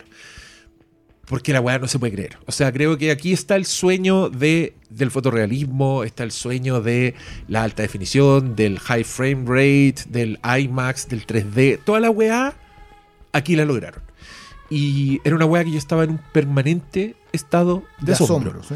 Que aquí les puede parecer raro, pero había momentos en que yo no lograba diferenciar qué es lo que habían filmado de verdad. Porque por supuesto que los hueones azules de tres metros no, no existen, eh, las plantas, los mundos tampoco, pero cuando aparecen humanos en máquinas, por ejemplo, yo decía, ya, pero algo de esto es real, algo tiene que ser real, porque cómo se están moviendo esos huevones, cómo le está cayendo agua yo, encima yo a, lo, a las lanchas, ah, ¿cachai? Mira, mira. Yo, ahí yo decía, ¿dónde empieza lo falso y dónde sí filmaron? Yo, yo como estaba con Guachupé, que trabaja en eso, me decía, yo eso no lo puedo creer. No, quiero una... Yo o sea, estaba así, o sea, todo el... Porque decía, yo llegué a la oficina y les dije a todos, no intenten descifrar cómo se hizo eso porque no, no lo vamos a lograr. Y, y, se... me, y me daba la escena exacta. Es la lancha, con la familia, de noche, con incendios no, y con lluvia. Las escenas y, y no nocturnas en el agua, no, con no fuego, era una weá... No, los no. destellos eran más reales que la realidad. Yo me acordaba de esas noticias que salieron cuando se estrenó Avatar, de gente que estaba con depresión porque Pandora no existe. Yo creo que acá esa gente no. pónganla en, en amárrenla, sí, amárrenla. Quítenle las cosas afiladas, no, pero, pero, quítenle los cordones de los zapatos, porque a mí me dio la weá. O sea, yo salí al mundo no, y dije no, no, no. puta, puta que fome el mundo, weá. ¿Dónde están los colores? ¿Dónde está, pero, ¿dónde está la profundidad en el, la realidad? En, en mis mi, dos ojos mi que ven tres D. ¿Dónde hay playas como esta? Es el mayor espectáculo de la historia de, del cine. No hemos visto nada que se haya visto mejor. Cuando tú, tú lo decís como así como si fuese... Pucha, no, nunca es, se ha visto nada cierto. Mejor. Sí, es, o sea, lo, lo, nada, más cercano, nada. Lo más cercano es Gemini Man. No, eso es lo más cercano, nada, no. En cómo se veía. No, no lo que se veía. No, no, y, pero, y, aquí, y, y, y también me da risa que bueno, el mismo año es que no, es que ya esto siento que es como reírme de, de alguien ma- con capacidades diferentes, pero el mismo año donde vimos Wakanda Forever y se van a meter al agua y se muestran como un mundo submarino. Esta weá es, pero... No, no, la verdad queda humillada, po. Queda humillada. Es que... Es que bueno, igual son, son, son trece años, la otra debe haber sido trece semanas. trece semanas y... y claro, igual, igual hartos cientos millones de dólares, usted, pero trece semanas... Es... ¿Ustedes se dan cuenta que ahí está justamente el, el drama del futurista? La tragedia del futurista. Mm. Porque Avatar dos efectivamente es tan perfecta en su verosimilitud que después de un momento ya no importa. ¿Cachai? Que hay un momento... No nosotros nosotros somos tampoco, pero... somos hueones que, como nos gustan las películas y como estamos metidos en la cuestión, estamos buscando esos aspectos que la audiencia no busca. ¿Dónde es lo real? ¿Dónde está lo falso? Esto no puede ser. ¿Dónde? ¿Cachai? Porque es parte de la construcción de la película. Es parte de la, del juego, de las reglas del juego de la película. Por eso somos pocos los buenos a los que les importa el montaje en el cine. Ese premio que nadie entiende. Mira, Chay, que, pero, te, te a, no, no, no, es que quiero aportarte algo antes ya. de que lo sorrí. Cuando tú hablas de eso, yo siempre me acuerdo del final de Endgame, que es feísimo. En general, el último horrible. acto es, es horrible. horrible. Es muy feo. Para los estándares del cómic es horrible. Eh, bueno, pero, pero se ve feo. Lo, un, como un, que, peladero con, un peladero, un peladero no, con chispa. Y, pero tiene el... puedo hacer esto toda la noche. Sí. Y esa, esa cuestión revienta a la audiencia. Así como todos aplaudiendo cuando recibe el martillo. Yo miro eso y miro, y miro esta Avatar y digo, puta la hueá fea. Lo primero, veo esto y sigo maravillado. Pero sí te concedo el punto que la gente aplaude cuando toma el martillo. Es que, no sé es si que ni siquiera voy para allá. No, ni siquiera voy para allá. ¿Sabes qué? Es cierto lo que yo estoy aplaudí, diciendo. Yo aplaudí con... Avatar dos. Me consta, yo será, yo parte, que... será parte, será parte de los spoilers, sí, pero hay sí, una parte yo no que... voy a, yo no voy a, no voy a ir para ese lado. Personaje. Yo voy a, al, al, a lo que está dentro de esta película, porque el objetivo final de un buen visionario como este es que ya no importe que es real o que es mentira. Mm. James Cameron tiene una weá y lo hace con, con plena conciencia en este film. James Cameron es el, probablemente el único ser vivo filmando que controla el agua a un nivel maestro del agua, molecular. Como en la otra Avatar. James Cameron ha estado trabajando con agua. Quiero aplaudir el, la referencia sí. porque la ganaron. Ha estado trabajando bueno. con agua desde El secreto del abismo. Sí, señor. Sí, el buen, el buen puede no tener una tesis argumental, pero tiene una tesis formal. Yo quiero controlar el agua a un nivel de que pueda crear agua con mis manos. A lo que llegó. De hecho. Y en Avatar dos hay un momento en que tú no puedes separar lo que es falso de lo que es real. Y ese es el objetivo. Igual yo parto de la base que todo es falso. Sí, yo sí, no creo ni siquiera no, en los seres humanos. No, oye, esta pero es que hay momentos cuando, cuando no el Mowgli cuando, cuando, cuando, sí. cuando el Mowgli salta y se, y se tira dices, como un piquero al, al agua. Kamandi, por favor, un poquito más de respeto. Puta, el último niño de la Tierra. Sí, ya. Una comiquita de Jack Kirby. Ya, los que conozcan a Mowgli marquen uno, los que conozcan a Kamandi marquen dos. Kamandi es rubio. Ya. Kamandi o sea, Ru- de hecho, Kamandi es rubio. Anda con y tiene dreadlocks y tiene tapabarro. Ay, Mowgli anda en pelota, pues, weón. Sí, ¿Qué, qué, rubio. ¿Qué libro, qué libro pero, de la selva viste? Pero Mowgli es de Patel. El original. El de Rudyard Kipling, pues. Oye, los viejos culiados. Perdón, pues. Bueno, pero, pero se entiende la. Ya, pero esa weá es real, pues, weón. Sí, el weón salta real, no, pero. No, no sé. Absoluta. Bueno, mira. No voy a discutir pero contigo, entendí, entendí, pero entendí a lo que voy, punto, ¿no? A lo que, no, no entiendo el punto. A lo que voy es que, mira, es que esta, esta weá a mí me tenía completamente maravillado. Esto es solo una nota al pie, pero yo creo que la, para mí la weá que más me impresionó, porque yo veía, puta, veís los monos culiados, veís las criaturas, todo, y tú sabís que esa weá no existe, bueno. Se ve increíble y todo ya. Pero había momentos en que, no sé, cuando el weón se amarra a una criatura para no caerse, el cuero que usa, cuando envuelve su mano, yo me dediqué a mirar el cuero. La textura del cuero. Las weas que yo conozco como un cuero. O como una parte en que hacen como uno, unas medicinas, no sé qué chuche, y doblan unas hojitas. ¿Cómo se doblaban esas hojitas?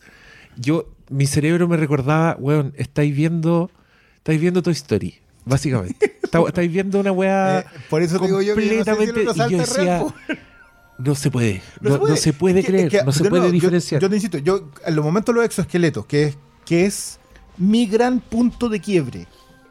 Porque claramente tú estás viendo los Navi, tú sabes que todo eso es animado con mocap y decís, lo que estoy viendo es una película animada. Claro, y reconocía al actor, veía a Sigourney Weaver, veía al... Y es un detalle que, tam, que también conversamos la tarde a propósito de lo muy prístina que se ve en la actuación de los... Eh, ¿cómo se llama el actor detrás del mocap? Tiene un nombre. En la captura de movimiento... Pude ver la actuación de los personajes, de los actores. Sí, sí, sí. Actúan eso, muy bien. Pero eso bien. Ayuda a, a romper la barrera. Pues tú veías, a, claro, las caras de emoción, pero los movimientos. Estos locos crearon una tecnología para grabar debajo del agua. Lo hicieron estar como seis, siete minutos los actores que eh, grabando las secuencias bajo el agua. Porque hicieron, eh, no, la hicieron las pruebas. Yo estaba leyendo que probaron sin captura de movimiento y James Cameron dijo, no, esta weá no. Se ve falsa.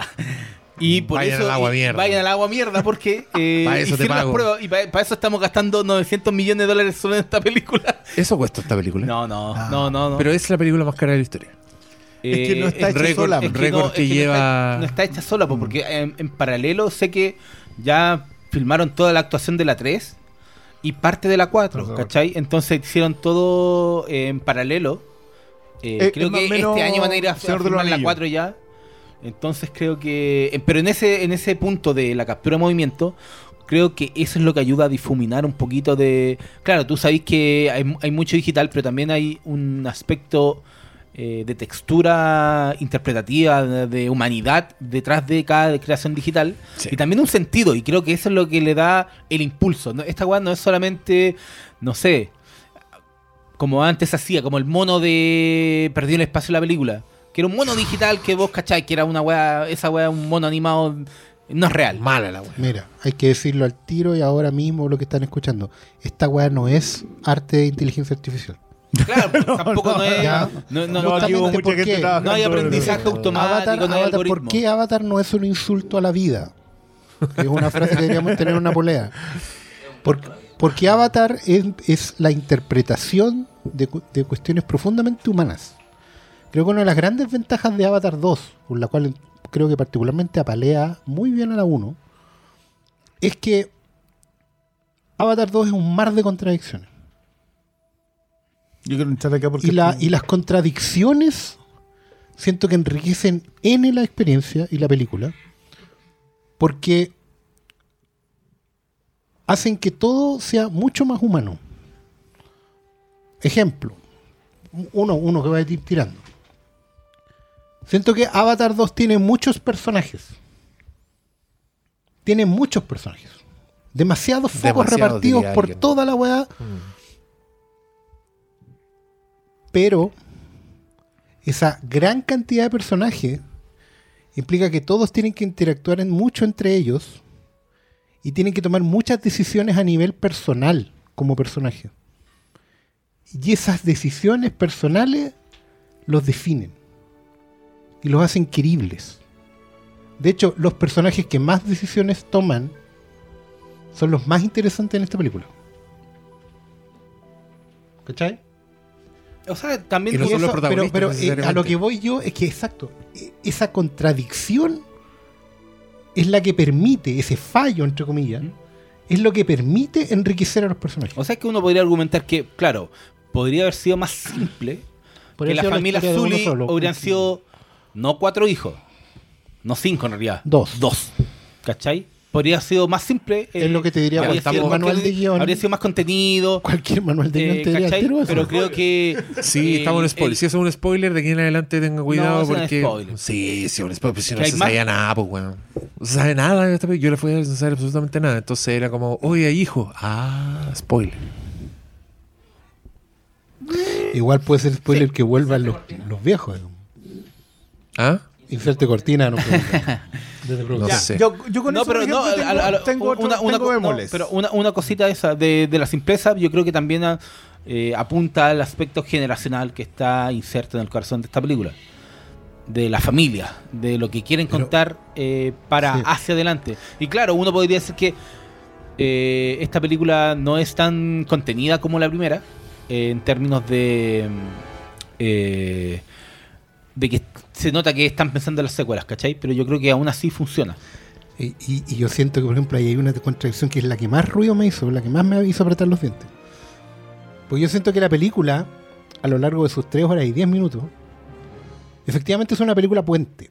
Es una película puente que abre a un mundo nuevo. Un mundo que es muy interesante, con personajes que tienen harto fondo para escarbar y algunos bien oscuros, lugares bien oscuros, donde una saga estelar quiso ir y no supo cómo. Pero la película elige volver a ese saco de wea que tiene desde la uno como si fuera el más importante. Yo aprendí en esta película que detesto a muerte, supone, no quiero volver a verlo más. I'm a Jake. Pero... I'm a Jake. Yeah. Estoy chato ese weón. No es tu historia, no me importas nada. Nosotros tienen todo. Pero, pero perdona, ¿no te gustan los errores de él? No, me cargan. ¿Sabes por qué no me gustan sus errores? Porque bueno, los reconoce y no hace nada con ellos. Está escrito ya, muy ya. Lo, es un weón muy de los años cincuenta. Es el típico viejo de la, de la base aérea con el pelo así cepillo. Puedo hacer gestos ahora, ¿eh? Pelo cepillo, que en general sabe que la cagó, pero no puede decir perdón. Lo siento. O no alcanza. O se equivoca de nuevo. Porque hay un momento en que era obvio que tenías que hacerlo, pero no cierras esa historia, abres un tremendo flanco para el futuro, no importa, porque eso es muy interesante. Pues digo que esta película está llena de contradicciones. Porque siento que en, en los otros personajes, la relación de, de, del protagonista, Jake Sully, con todos los demás personajes, se nutre todo mucho. En sus más, errores pero... se abren un montón de flancos, o sea, que son súper enriquecedores. Es que, es que hay, es por eso te digo, a mí me pero gustan sus errores justo por eso. No, no, súper más. Es que a mí me pasa, por ejemplo, algo con el tema del White Savior, de la, de la primera. ¿De quién? Del White Savior, del Salvador Blanco. Ya. Que yo creo que igual Cameron lo rompe un poco. Porque establece que tiene que dejarlo para poder en realidad pertenecer. O sea, lo, literal, lo mata. Para él deja pueda, su cuerpo. La ciencia ficción sí, lo permite. La ciencia ficción claro. permite arreglar esa historia y darle un final. Y le permite a él entrar en esta película con sabiendo mirar a la gente del cielo, hablando de ella como la gente del cielo, que, que, que ya es una disociación de quién era, pero los, le permite a él mirarlos y decir, sabes que yo sé cómo van a actuar. Pero no haberlo pre- previsto. En el momento en que los otros volvían, tú sabías dónde está ahí. Yo sé que esto no es algo que no se debe hacer, pero yo no logro entender cómo esta película no parte con Navi armado. Yo sé que no se debe hacer porque la película se presenta a sí misma de manera clara. No depende de nuestra expectativa. No depende de nuestra expectativa. Querido, pero, pero es cuesta... inconcebible. Inconcebible que el líder de todos los clanes, que sabe que va a ser su gente, no prepare a, na- a Pandora para la siguiente invasión. No se puede. Pero hay una respuesta. Está ¿Cuál? empotado. Es bueno. Está empotado. Encontrar la felicidad. Es que eso es lo que lo hace y... odioso. Pero... Sí, y, él, él, él, pero así es la vida, po. No, ¿A cuánto, si no era... ¿A cuánto, a cuánto bueno, no les pasó eso? No pre- predecir por estar empotado. No, no, a nadie le pasa. Y los que ya, pero, pasa, pero, pero vuelvo a insistir, eso es una, no una perspectiva que no tiene que ver con... No, no, no. Es no. que yo creo... No sé. Mira, no es sé. que... A ver... Es que a mí me gusta el, el, el, el cómo... Claro, Jake Sully siempre se ha dicho que es como el punto bajo porque... Eh, no es carismático y bla, bla, bla, pero creo que su, su, su fallo, su, de hecho su, su propio factor dentro de la historia se supedita a lo que después hacen con los hijos. De hecho hay un hijo que es el fiel reflejo de él. También tenía el, el problema con el hermano perfecto. Creo que logra, encuentran la forma de que este eh, cruce generacional Se, se traslada a la historia que siempre conocemos, que, sí, porque te, que, te que, permite que disociarlo se, también, sí, y, y que los padres, que los hijos cometen los errores de los padres, ¿cachai? Que hay mucho de eso y creo que mucho de lo que es Jake Sully también está aprovechado ahí para contar eh, este abanico de historias eh, de, lo, de la nueva generación, que creo que es la que va a tomar el... El, el relevo para... Por algo vamos a llegar hasta las cinco, ¿cachai? Por algo vamos a llegar hasta las cinco. Va a depender cómo Ay, le va a... Pero es, es que sé que yo, yo, yo puedo entender... De nuevo, yo, yo voy a... En esta pasada yo, yo soy bien... Bienvenido a los bemoles en esta, en esta porque creo que todos quedan supeditados al espectáculo. Entonces, los podemos conversar, pero lo que vimos finalmente en pantalla es una cuestión más grande que cualquier... Eh, no, eh, falla que podamos ver en la, en la anterior. A mí me pasa eso de base. Yo, yo tengo un problema como, como de entrada con esta película. Por eso cuando tú decís no sabíamos nada, eh, sí, pues no sabíamos nada. Yo lo único que había visto era gente feliz en el agua y no me explicaba por qué diablo estaba pasando eso. Porque... Porque tú tienes que estar armándose. Porque tenés que... Pues, bueno, si sabés lo que te va a pasar. De hecho, les pasa. Pero tú, no tú, sabe, pues claramente no lo sabe. Pero para ti eso es un error. Eh, es que es de un error de base. Si, si el tipo sabe exactamente y, y no está solo, además. O sea, se quedan un montón de humanos con él. Esos humanos no saben que los otros van a ir de nuevo a la Tierra, van a armarse y van a volver. Es que, puta... O sea, que... te creo que él no sea muy vivo, pero ¿y que, el resto? Es que no sé, porque mira, en Avatar te establecen mucho que esta es una corporación. Estos son privados. Son unos hueones que están ahí explotando la hueá. Sí, pero igual es... que en Aliens están respaldados ah, por el gobierno. Pero déjame terminar, po. En Avatar son unos hueones que andan buscando el Unobtainium, que es la hueá que se vende por ochenta millones de dólares... el kilo. Los mercenarios son buenos pagados. Son unos rednecks, ¿cachai? Y según la lógica de esa película, Pandora es más grande que tu problema. Pandora consigue unificarse como planeta y a los buenos no los matan, a los buenos los expulsan como, ah, como el Giovanni Rhee se va humillado con su chaquetita y ya nos vamos de acá. Es básicamente echar a la puta, a la forestal de la weá. No es estar en guerra con un planeta, necesariamente. Y esta película, en el prólogo, se dan como esta paja de mostrarte que la vida siguió. Que estos hueones siguieron, mm. la familia, adoptaron, ya como en, en un nuevo orden que se restableció, ¿cachai? Ahora tú lo dices, él debió preverlo y estar armado, y sí, te encuentro razón, pero no sé si para mí fue un error de base al entrar a ver la película, ¿cachai? Cuando me dejé llevar con esta historia, tratando también, eh, encontrándola un poco... Ya, lo voy a decir al tiro. Yo creo que Avatar dos debe ser uno de los guiones más torpes de, de James Cameron, en el sentido de que muchas cosas se sienten explicadas a la rápida, como que queréis llegar rápido al punto, ¿cachai? Como que eh, quería ir mucho llegar a la estación de estar con los nuevos Navi. ¿Cómo se llaman los? ¿Tienen nombre los, los nuevos? Men... ¿no? Ay, no, Men, men, Cayica, men, ya, los, los, los del agua. Marruecos. Quieren, Marruecos. quieren llegar a los del agua, Maya, entonces enamora, como güey. que te tiene, te cuentan toda la familia, así como bla, bla, bla, bla, muy rápido. Y después eso lo vuelven a hacer en la película. También me pareció torpe como tú que te explicaran que hay una nueva weá que quieren explotar en Pandora, pero te lo explican cinco minutos antes de que, de que la trama lo necesite. ¿Cachai? Yo decía, ¿what? Cuando dicen, este es el motivo por el que estamos ahora en Pandora. Y yo, ah, no es la otra wea, ahora esto. O y sea, eso no, fue, fue como justo antes de la también. secuencia. Es que, es que no, yo partía pero, de la base que como ya lo otro ya lo tenían que, explotado. No, no, que lo que está diciendo el Diego en realidad no es una cuestión solo de, de la explotación. Onda, antes eran los forestales, ahora son los balleneros. Exacto. No. Hay, hay una cuestión, y, y, y esto es formación del viejo Cameron. Aquí no, él, él elige no darle la vuelta. Este weón muere no. con pantalones en los sobacos. ¿Sabes por qué? Porque los personajes explican en cámara lo que están pasando, lo que están haciendo. Mm. Y eso es una weá. Lo sabemos, amigo. Vieja y querida comiquita de toda la vida. Mira, en este momento, ellos están cazando a la ballena. ¡Arr! Le están haciendo esto a la ballena. ¡Arr! Y tú lo vais viendo. Pero hay filosofía sí, también. No, no, no, pero eso, eso es dentro, eso es dentro sí. de la escena, que también, que también creo que responde un poco a su, a sus ganas de ser pop, ¿cachai? Y que sí, yo creo que sí, cuando, sí. cuando vea la película con, con las menores de edad, voy a agradecer todas esas escenas, porque yo, yo no voy a yo, tener que estar diciendo para el lado, oye, lo que están haciendo la, esto, porque la, la película lo está diciendo. Hay que, hay que decir una cosa, con, con el pasar de los años, yo tengo menos problemas con cuando las películas se sobreexplican.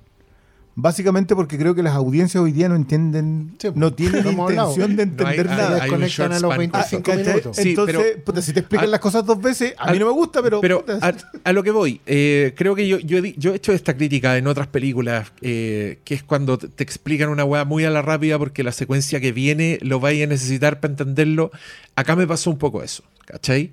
Eh, no entiendo por qué no me explicaron antes que había balleneros antes de... Primero te establecieron la relación del niño con la ballena, que era muy linda, que yo decía, oh, esto es como entrenar a tu dragón, este un exiliado, ¿cachai? Encontré preciosas todas esas escenas. Le falta una aleta. Y de repente yo dije, concha tu madre, o sea, est- está todo en peligro, pero te lo estaban diciendo como instantes antes de que pasara, ¿cachai? A mí esa weá me pareció torpe, no me pareció digna de James Cameron. Creo que James Cam- el James Cameron anterior... con todo lo gruesa que son sus películas y toda la weá, el weón es un maestro para plantar las weas, para tener como cierta dramaturgia, etcétera. Hace una semana, ya. dos semanas. Porque a mí, a mí me pasó eso, que cuando fui a Avatar City yo no, no puedo creerlo, lo cerradita que es. La uno. La primera. Sí. Po. O sea, la primera, por mucho que... Ya, es gruesa, vale. Pero, pero nada, no me sobra ninguno. Pero no, puede, no, sí, pero tú, no tú, puedes tú, decir tú, eso de todas las películas de James Cameron. Yo creo que sí. Es que, es que, ¿sabes qué? Vol- volvemos de nuevo. De nuevo nos salimos de Avatar y volvemos a James Cameron, pero no creo que sea un problema. Es que si yo estoy diciendo que es la más torpe de James Cameron, tengo el Ten, argumento para volver a repasar pero, lo, lo limpias que son y, los, y es lo que, es que no busca que mucho, con excepción de Terminator, te diría yo. Las de las dos Terminator no busca mucho el misterio. Como que entiende que la trama se sustenta suficientemente bien en el siguiente episodio que no pretende que tú descubras algo, sino que simplemente entres a asombrado a la siguiente porque decís, oye, esto está increíble. Con excepción de los Terminator, en donde mira, sí vas viendo cosas que no que, sabes. Mira, es que, es que yo estoy hablando más como de, de, la, de, de lo impecable que suele ser su estructura dramática en su propia linealidad. O sea, ya. Terminator es un guión perfecto, un guión de Sin escuela, disculpa. ¿Cachai? Y, y creo que sus secuelas también son muy buenas secuelas, en el sentido de que siempre tuercen un poco tu expectativa, dan vuelta alguna weá, ¿cachai? En Aliens introduce una cantidad de elementos que en Aliens no existían y en Terminator dos también. Eh, renueva el villano en una weá que nunca habíais visto, ¿cachai? Es un weón que sabe... sabe lo que te está contando y lo tiene muy claro. Titanic a mí también me parece un guión ejemplar, que parte como parte en el presente, te, te, te preparan este viaje al pasado, empieza de nuevo la película y de nuevo te va plantando weas, personajes, eh, pre, una, tiene estructura de película de tragedia, te presentan un montón de personajes y después en el clímax, weón, no hay momento en que un weón importante no esté muriendo, un weón que ya conocí esté en una situación de peligro, con un ritmo, weón, impecable, ya. Esa weá en Avatar dos a mí se me diluye. Yeah. Y yo no sé si es señal de los tiempos, yo no sé si es señal de, de, de, de ser película puente, como dice el Oscar Salas, de ser una película que está tratando de plantar muchas cosas, ¿cachai? De establecer un elemento, de establecer los, los con personajes el que, que van a hacer después. Web, para mí es súper ejemplar en eso. Por ejemplo, es mm. una cuestión... Deja weás en el aire, que es algo que James Cameron nunca había hecho. No. Eh, siempre te da como esta experiencia completa. Y eso, yo no sé si me gustó tanto, y creo que sí le resta puntos a la película. Yo creo que sí puedo decir, oye, mira, eh, sobre todo pensando en la experiencia Cameron, en ir a ver una... Es que creo que hasta True Lies es, es también una weá ejemplar. Sí. O sea, no, si son todas cerraditas, si están apretaditas. Y, y, y esta no tanto, pero lo que sí tiene, pal pico de bueno, es el ritmo, es, es la construcción, es el build-up. Es el... Cuando llegáis a un clímax de acción en Avatar dos, es una weá que no se puede creer. Sí. El, cuando entran en acción las weas, porque a mí igual me dio un poco de risa, porque yo estaba fascinado con el... con el National Geographic de la wea. Yo decía, no tengo ningún problema en estar tres horas viendo Bobo, cómo dale. viven estas personas, viendo cómo se comunican, cómo estos weones se adaptan no, de, a la, a de la hecho, nueva, al la nuevo clan. La presentación de los cetáceos, cuando, cuando te presentan los cetáceos, cuando te dicen que esos cetáceos son seres conscientes y que se comunican verbalmente, sí. Y dije, porque antes te habían dicho, o sea, y dije, ¿por qué le estáis hablando? Bueno, quizás... La gente que tiene. Son, son más, muy espirituales. La, la gente, sí. Y la gente que tiene mascotas en general no, no tiene ningún problema. Pero, por, pero acá sí. Te contestan, pues. No, no le contestan. Tienen diálogos y se cuentan sí, cosas que no, y dicen, tienen filosofía, tienen claro, matemáticas. Claro, pues entonces ya como que yo dije, ya, ya. El, no, no, el, el, el punto que está, yo ya no tengo idea si está en spoiler o no, pero cuando habláis, de, cuando habláis de, del tema de por qué está lo humano ahora, eh, yo lo encontré que era como una expansión. Como muy brevemente nos explican que los humanos, gracias a una, un nuevo avance tecnológico de impresión tres D, los buenos que construyeron una ciudad en tiempo récord, los buenos ya están creando, no sé, un, una ciudad industrial en medio de Pandora, destruyendo todo. Eh, y cuando utilizan ese elemento de, de, de mostrar que están explotando a los pobres cetáceos y están instalando una semilla de peligrosidad a nivel ya universal en donde los humanos no envejezcan, weón. Eh, y eso le tenga un, un obviamente va con, amarrado al factor económico del, y, y, y la explotación capitalista que marca a toda esta película y a toda esta saga desde la primera película. A mí me dejó ándate a la chuta porque es que, sentí es que, que, la que escala, discursivamente pero, pero es torpe. Y, si tú te fijas cuando presentan eso en la película, te lo presentan cuando en el tercer acto, en el tercer acto sí, y cuando Steven Lang decide, ¿sabéis cómo los vamos? ¿Sabéis cómo vamos a sacar a Jake Sully de su escondite? Vamos a cazar estas weas porque eso le va a importar y, y lo va a hacer salir claro. de la wea. Muchas asunciones. Y te enteráis que toda la maquinaria de la casa en verdad es el motivo por el que están los hombres. Esa weá yo la encuentro torpe. Yo digo, mm.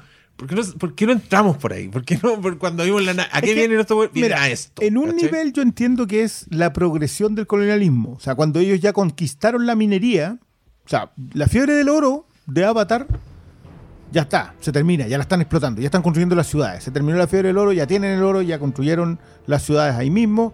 Y ahora hay que salir y mantener la industria. Y el siguiente paso en la industria es la explotación de los recursos naturales vivos. Terminaste con el oro, terminaste con el petróleo. Vamos con los búfalos. Vamos con los búfalos. Y, y, y, igual bien transparente pero, pero eso, eso. Pero eso no lo están contando. Te están es que, contando eh, la historia ahí, de Stephen ahí Lang. Ahí de, de es Stephen Lang, Langbatar. Langbatar. Qué buena esa wea. Ya, digo, mira, hay sorpresas. Y una sorpresa que a mí me gustó mucho fue ver... que el malo de la uno, que me gusta mucho, ahora es un Navi. No.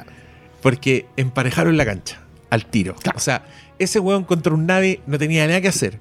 Por eso, Por eso James Cameron metido con flecha. Hace malabares para tenerlo uno en un exoesqueleto y para tener al otro ahí en el peligro real de ser un pobre hueón tullido que está ahí con el oxígeno y que el otro hueón le va a pegar un combo a la cápsula y el hueón cagó. Está ¿cachai? Muy bien construido eso. Está, está perfecto. Y, y creo que es muy inteligente también desde el punto de vista práctico porque da lo mismo que el weón esté más viejo, ¿cachai? Sí. Pico, lo podéis tener en seis películas más si queréis porque el weón solo tiene que ser azul. Actuar con puntitos en la cara y poner su voz amenazante. Eh, me, me encantó ver cómo a estos a estos mercenarios mascachicle en Navi. Esa weá, yo estaba así con una sonrisa tengo de oreja que, a oreja. Tengo que reconocerte que tengo la duda cuando tú utilizas el concepto de mercenario, porque estoy seguro que esta gente es U S M C.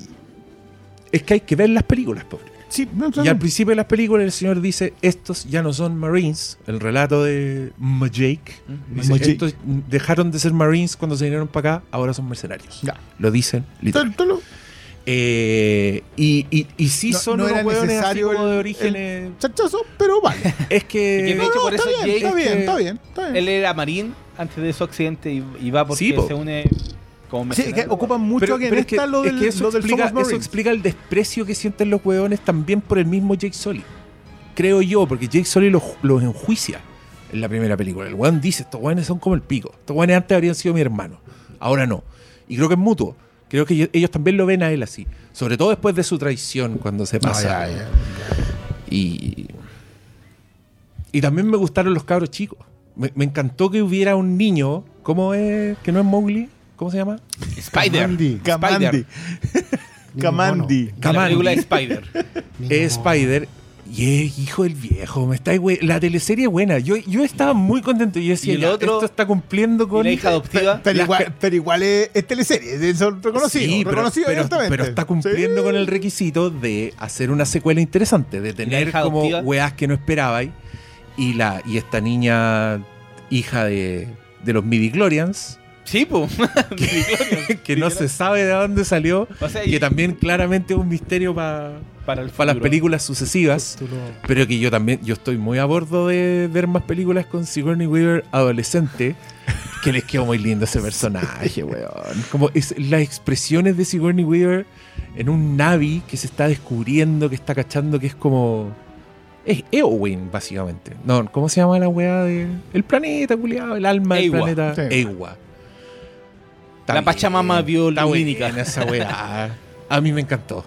Toda esa weá me encantó. Y sí, todos los hijos me encantaron. Más allá de lo evidente, digamos sí, que. Todos que, los que, hijos. Que la, man, la más chica que es la que. Hola, soy más niña, soy la más chica, tengo que estar en problemas, todo eso.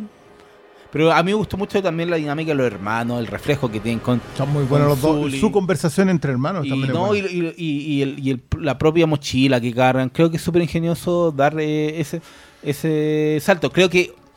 Una cosa que no es que no me haya gustado, pero lamento es que eso también provoca que Neytiri, ne, ne, Nefertiti, no, ¿cómo se llama? Nefertiti, Nefertiti Neytiri, eh, tenga menos, sea mucho más puntual su participación. Pero es contundente. Pero, pero, pero cuando, pero claro, pero cuando sí, agarra el arco, sí, po, y bueno, cuando, es que ahí, y cuando está build up, acción, po, sí, ahí está el build-up, ahí está el build-up. Lo de la toma de las flechas. No, también esa cuestión es que, ahí que... viene mi mamá, viene por ti. La raja. No, es que, pero creo que, es, todo, todo es que vuelve, vuelve a ser el se tema lo, de hacerlas para todos. Mm. No, no, yo, yo creo que hay mucha, hay mucha conversación. Eh, No me gusta que el villano vuelva a ser sacado. Creo, creo que ese tipo de construcciones... Entiendo cuando alguien me dice... Ya, pero esa cuestión se la sacó de... Está bien, lo puedo entender. No me gusta porque creo que todo está construido en función del espectáculo. Yo, cuando tú me estás haciendo cosas... Para hacer que lo que esté funcionando en pantalla funcione... Yo te lo concedo. Yo no tengo problema con el melodrama. Si tú me sacaste al hijo perdido... ¡Ay, soy tu hijo! Vale, vos dale. Siempre y cuando te funcione en pantalla. Y puta, y el y y, y Kamandi al final. Sí.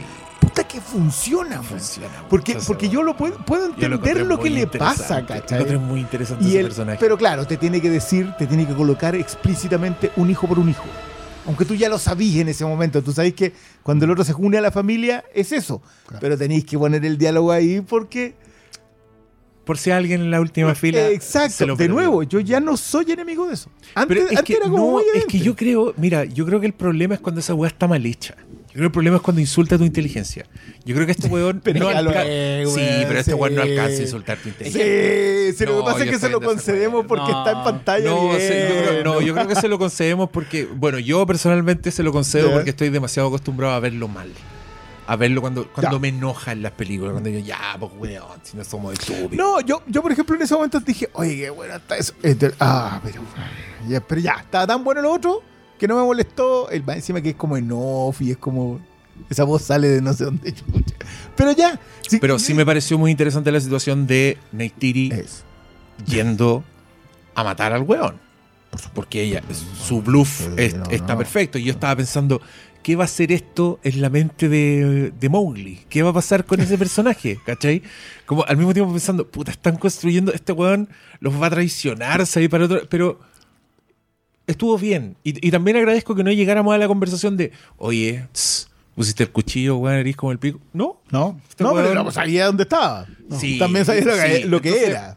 Entonces también no, no alcanza a insultar mi inteligencia. Alcanza a darme crédito, James Cameron. Sí, yo, yo por ejemplo ahí en general tengo, tengo problemas con que achique la galaxia. Una queja que he tenido en otro lado mm. también la puedo tener acá. Y la tengo. No me gustó que achicara la galaxia. pero me compensa y me sub, y, y muy bien el tema de, la, de la, las relaciones internas en ese grupo familiar. O sea, otra contradicción. Efectivamente, achicar la galaxia es algo que no me parece una buena idea. Siento que le resta interés. O sea, son los mismos de la otra vez, solo que ahora tienen prole. O sea, yo tengo trauma, pero eso es a nivel personal, no, no pasa en la película. Tengo trauma con los hijos de los picaperas y muchas weas. Pero, pero entiendo que esa chicada de la galaxia permite poner a los futuros herederos mm. en perspectiva, y especialmente planta varias semillas que pueden o no ser tomadas, pero que los deja a todos en lugares bien diferentes. O sea, el príncipe perfecto cumple su destino de príncipe perfecto.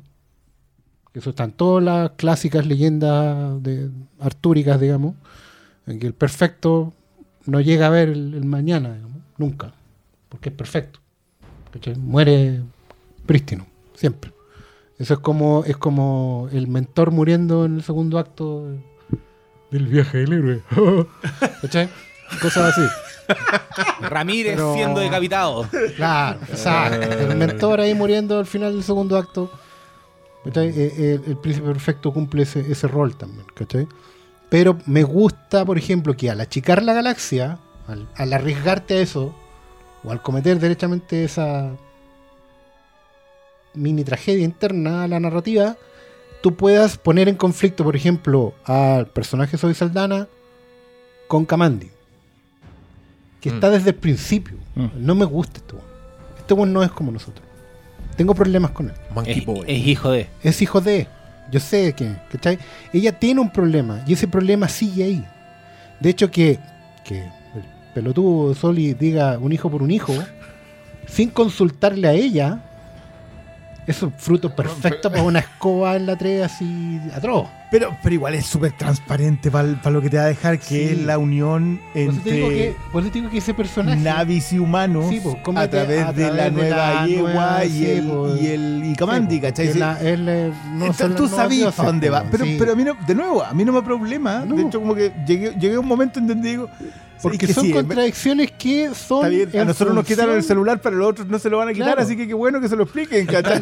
Sí, eso, eso, eso es lo que, que te quiten el celular. Puta, qué bueno. Lo que hace única esta weá es que James Cameron es capaz de cometer esas contradicciones, pero siempre en función de sacar algo. Es que, es que yo creo que privilegia ¿Cachai? el espectáculo. Más allá, vuelvo a insistir en lo frontal que es con la, la forma de contar su historia. Pero, no, no es, pero resulta en la pantalla. Que no es, yo no considero que sea privilegiar el espectáculo. Yo creo que también usa el espectáculo en servicio de la historia. Que una eh, mm. no es solamente hacia o sea, un esa, lado. Esa, esa otra que, dimensión. Que es lo que, que caracteriza al noventa y nueve por ciento del cine palomitero que hoy llega, que es la pirotecnia por la pirotecnia, lo había dicho antes. Yo creo que también va para el otro lado.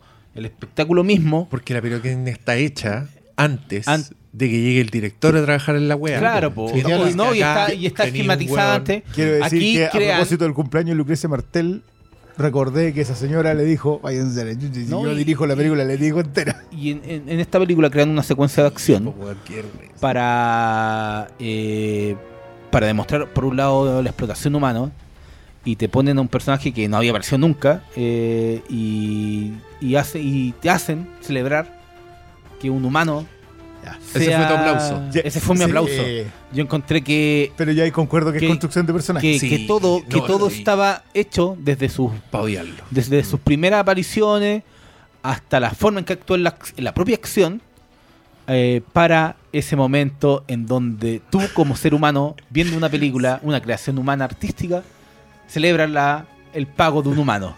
No, y en una película con el discurso que tiene sí. Avatar, lo encuentro maravilloso.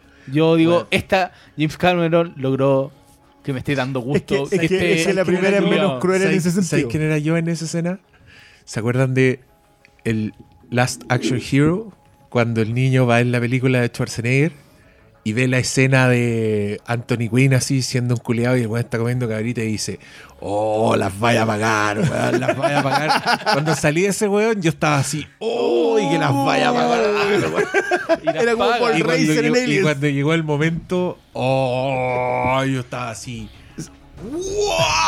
Es más no, explícito en esta no, pasada del hombre. Pero, pero, es pero hay, no, no, yo no tengo ningún problema. Una acción, une la pirotecnia, pero también con, con la filosofía, con el discurso que tiene esta con, película. Y con ingenio. Y con ingenio. Sí, y, sí. y es demasiado.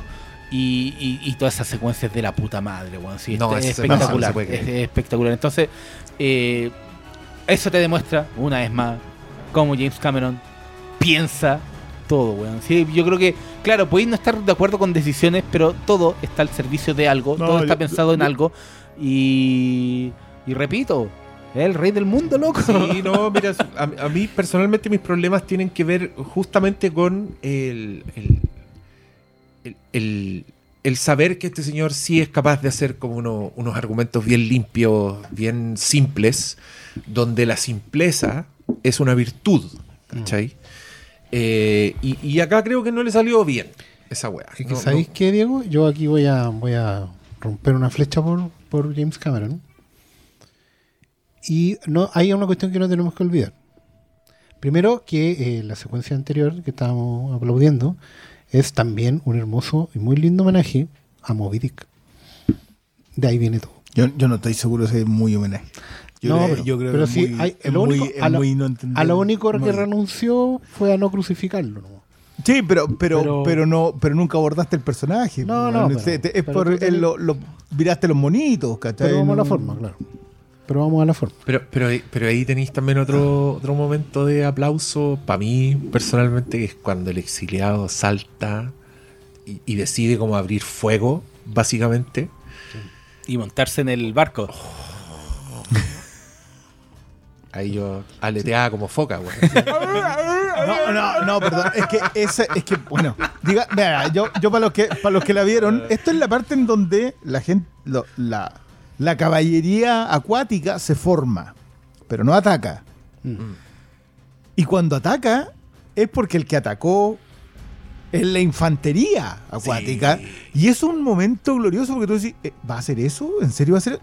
Y, y, lo, y lo hizo, ¿cachai? Como sí, que sí. La construcción es muy buena, más allá de que yo encuentro que el desenlace de eso, de, de eh, no me gusta para nada que haya una referencia a Moby Dick en ello, porque creo que es vergonzosa, pero, es pero entiendo tocar, que... Te, es como tocar acuarela de... No, no, eso es como colgarle acuarela de Brasil a Star Wars, eso es esa referencia a Moby Dick, quiero dejarlo súper en claro mi postura. ¿De dónde al viene esa metáfora? Parece que... En Canto Bay, en... En Canto Bight.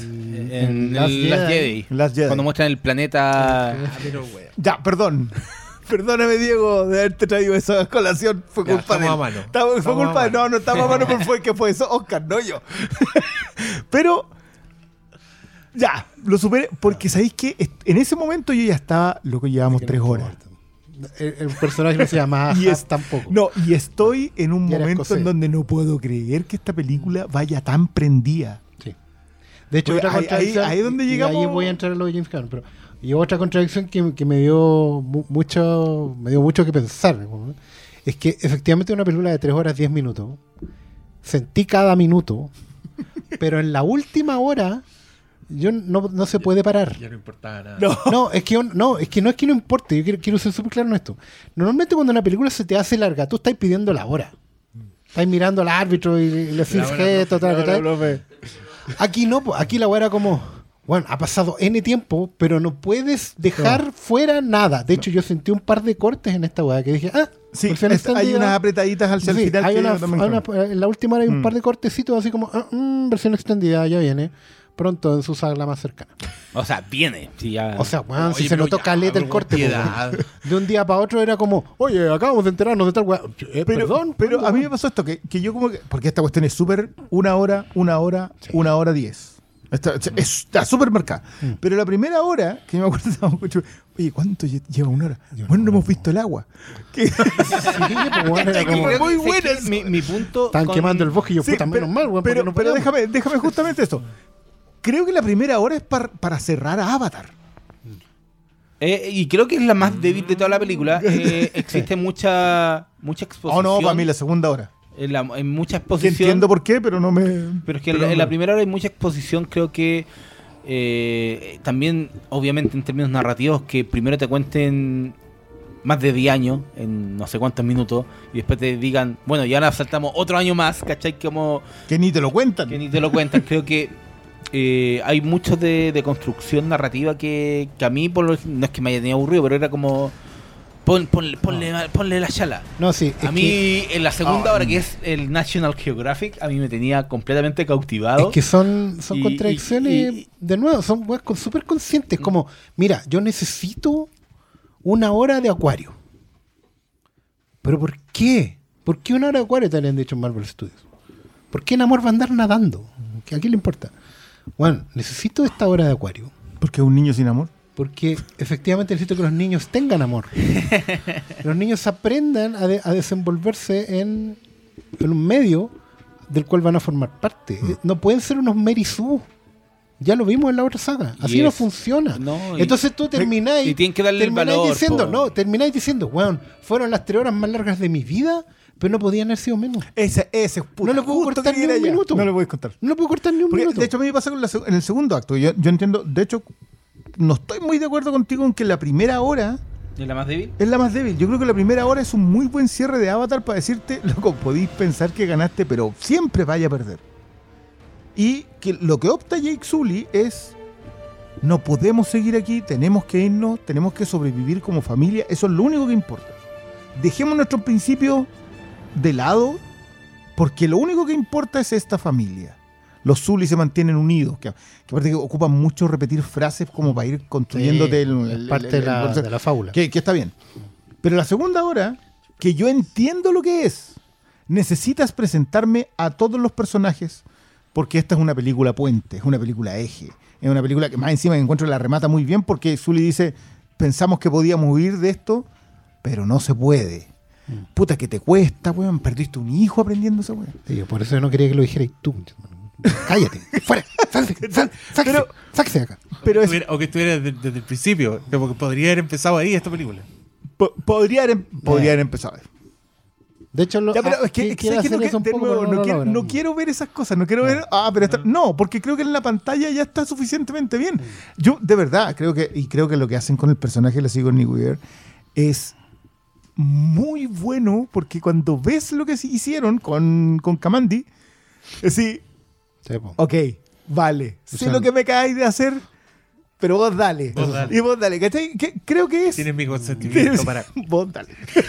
O sea, oye, pero lo, lo que yo quería, quería plantear en el tema de que hay una cuestión que no podemos saltar, y es que esta es la primera vez, y ojo, porque es James Cameron, no es alguien que se esté repitiendo.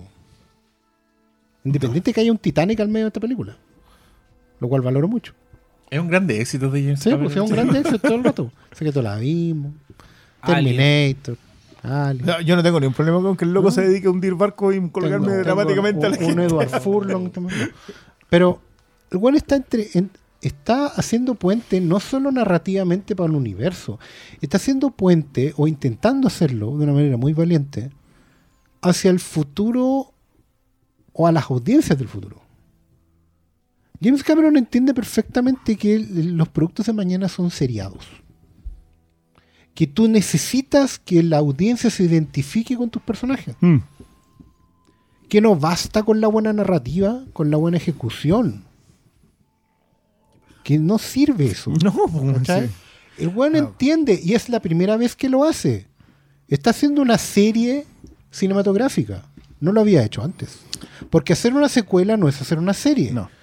O sea, lo acaban de decir ustedes mismos. Hay, hay una cuestión de dejar puntos sueltos, cabos abiertos. No, acá y acá deja mucho. Hay caletas, sí. y es, pero eso tiene una razón de ser. Tiene una razón de ser de que, que uno diga, me gustó este personaje, quiero volver a verlo mm. en la próxima película. Es que, es que más allá que el melodrama no esté perfectamente anudado, yo no, me gusta la expresión torpe, pero no, no me resisto a usarla. Digamos, es que es pero, torpe pero, pero honesto. Es que ahí está justamente en punto. Yo creo que él tiene súper claro qué es lo que quiere ¿Qué? decir y sabe lo Igual que puede que y lo que no puede contar. Hay cosas que a lo mejor no se le dan la, tan bien, pero... Y me gusta mucho la idea de que se está preparando para un nuevo tipo de consumo. Sí. Porque entiende de que se tienen que identificar con mis personajes. ¿Quiénes son mis personajes? Una niña que está conectada con el planeta, conectada con la naturaleza. Un niño que a pesar de no estar conectado con la, con la naturaleza... puede rechazar su propio su propio color de piel para estar de acuerdo con esta gente. Sí. Me, me encanta que, que todos le eluden la lectura eh, eh, woke, progre o cual sea el término, pero Avatar era, no podía ser más explícita en lo que estaba contando, ¿cachai? Y esta tampoco le hace el quito. O sea, si hay cetáceos ecologistas, eso es una, es una premisa de, de Star Trek cuatro. Si hay un cetáceo, esta película sí, es ecologista. Free Willy, ¿cachai? O sea, es el, ¿qué otras películas el... tienen cetáceos? Eh, Orca. Aparte de Free Willy, Orca. Completamente. Orca, Orca, sí, Orca un Z. Mira, técnicamente Star, Star Trek cuatro. Star Trek cuatro. En espíritu, en espíritu Tiburón es un cetáceo. En espíritu. En espíritu lo es, ese weá es Moby Dick todo el rato. Y se sabe. No, pues, pero, pero por ejemplo todas las revisiones de Moby Dick pasan por ese lado, sí, oh, como la película de Ron Howard hace un par de años. Claro, porque, sí, porque el problema de Moby Dick es que nunca estuvo oh, contra los balleneros, pues bueno. ¿Era, era no, buena? ¿Le gusta esa película? Eh, para verla en el cine. Y el loco que se mata porque los otros se lo coman, güey. Yo la vi en IMAX y me quedé dormido. Yo la vi en IMAX buena. Y no me quedé dormido. No, era... No, esa es maleta. Más encima que yo tengo un, un problema serio con esa cuestión de tratar de el origen real de la historia que inspiró el mundo. Oh. No, güey, no me interesa. O sea, se, se, se parte de la película diciendo, ¿está basado en hechos reales? No, no, más encima, sobre todo cuando, cuando son... Puta, el Rey Arturo, güey. Se apaga, no. El Rey Arturo de Fuqua. Que el verdadero. El verdadero. No, ¿qué me importa? A mí dame una, una espada el, mágica. El Robin ¿ver? Hood de. Eso es para. El no, Robin eso es, y, pero eso es para no pagar derechos. La que inspira. Ah, no, no, no, no, no, no. Ah, no pero, bueno. pero volviendo un poco a Avatar, yo creo que la preparación a propósito de, lo, de los nuevos, de las nuevas audiencias es un punto a considerar acá. O sea, yo creo que te, le da personajes a mucha gente para que se identifique sí. con esos personajes. ¿Y sabes qué? Y es algo súper importante porque no, James Cameron no es un, un aparecido o alguien que esté tratando de resolver un problema que es mayor, sino que es alguien de la generación de Steven Spielberg, mm. Martin Scorsese, ¿cachai? Que son los otros dos que están todavía en ejercicio y están dando la pelea en la línea, el, el front line. Son directores que están poniendo su prestigio por delante. Todo pero pero su... colocamos a Cameron en esa, en esa sí, generación. Ahora sí. Porque Cameron está haciendo probablemente eh, el camino que los otros dos no pueden hacer. Si algunos que otros cineastas, como Nolan, como eh, Villeneuve. Villeneuve, estaban buscando la manera de, de hacer que la gente volviera al cine, James Cameron lo está intentando quizás igual que ellos. Dando una experiencia más grande que la vida. Bla, bla, bla, bla. Ok, puede que eso no haya resultado. Pero Cameron sí está entendiendo, o quiere intentarlo, ver cómo le volvemos a dar un material seriado a la gente. Porque la gente hoy día necesita continuidad. Mira, ¿cachai? Necesita ah, secuelas de secuelas que, de secuelas. Es que, es que yo concuerdo con lo que dice Diego, que es muy triste, porque yo lo, mencioné, lo conversaba con alguien más en la tarde, de que yo encuentro súper deprimente lo que va a pasar con las películas del dos mil veintitrés del D C U. O sea, quedan tres. Queda Flash, queda Aquaman y queda Blue Beetle. No sé si tiene sentido verlo. Bueno, ¿a quién le importan?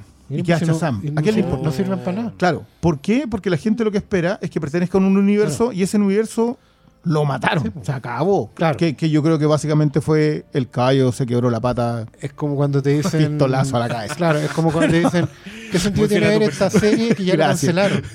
Claro. La gente dice, oye, pero si esa serie ya la cancelaron, ¿para qué la voy a ver? Esta wea sí ya está cancelada. Pero, pero, pero tiene que ver con, tiene que ver con que por qué consumo yo cosas. Pero yo quiero que le miren sí, la cara eh, a este sí, señor. Sí, sí, sí. Quiero que le miren la cara a este señor.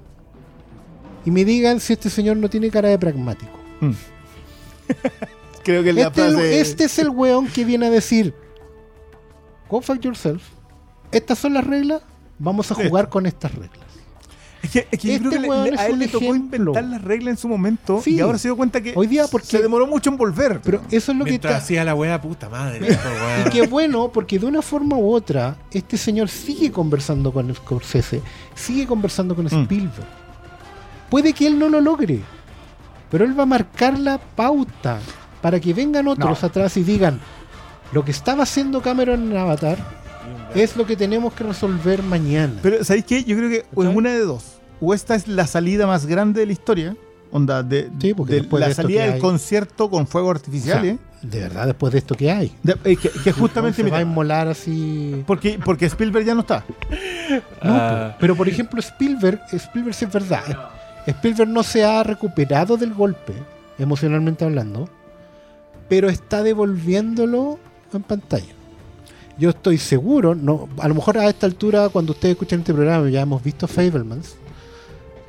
En cine, no, en cine, cruza los dedos. Yo voy a, vamos a poner los privilegios encima de la mesa.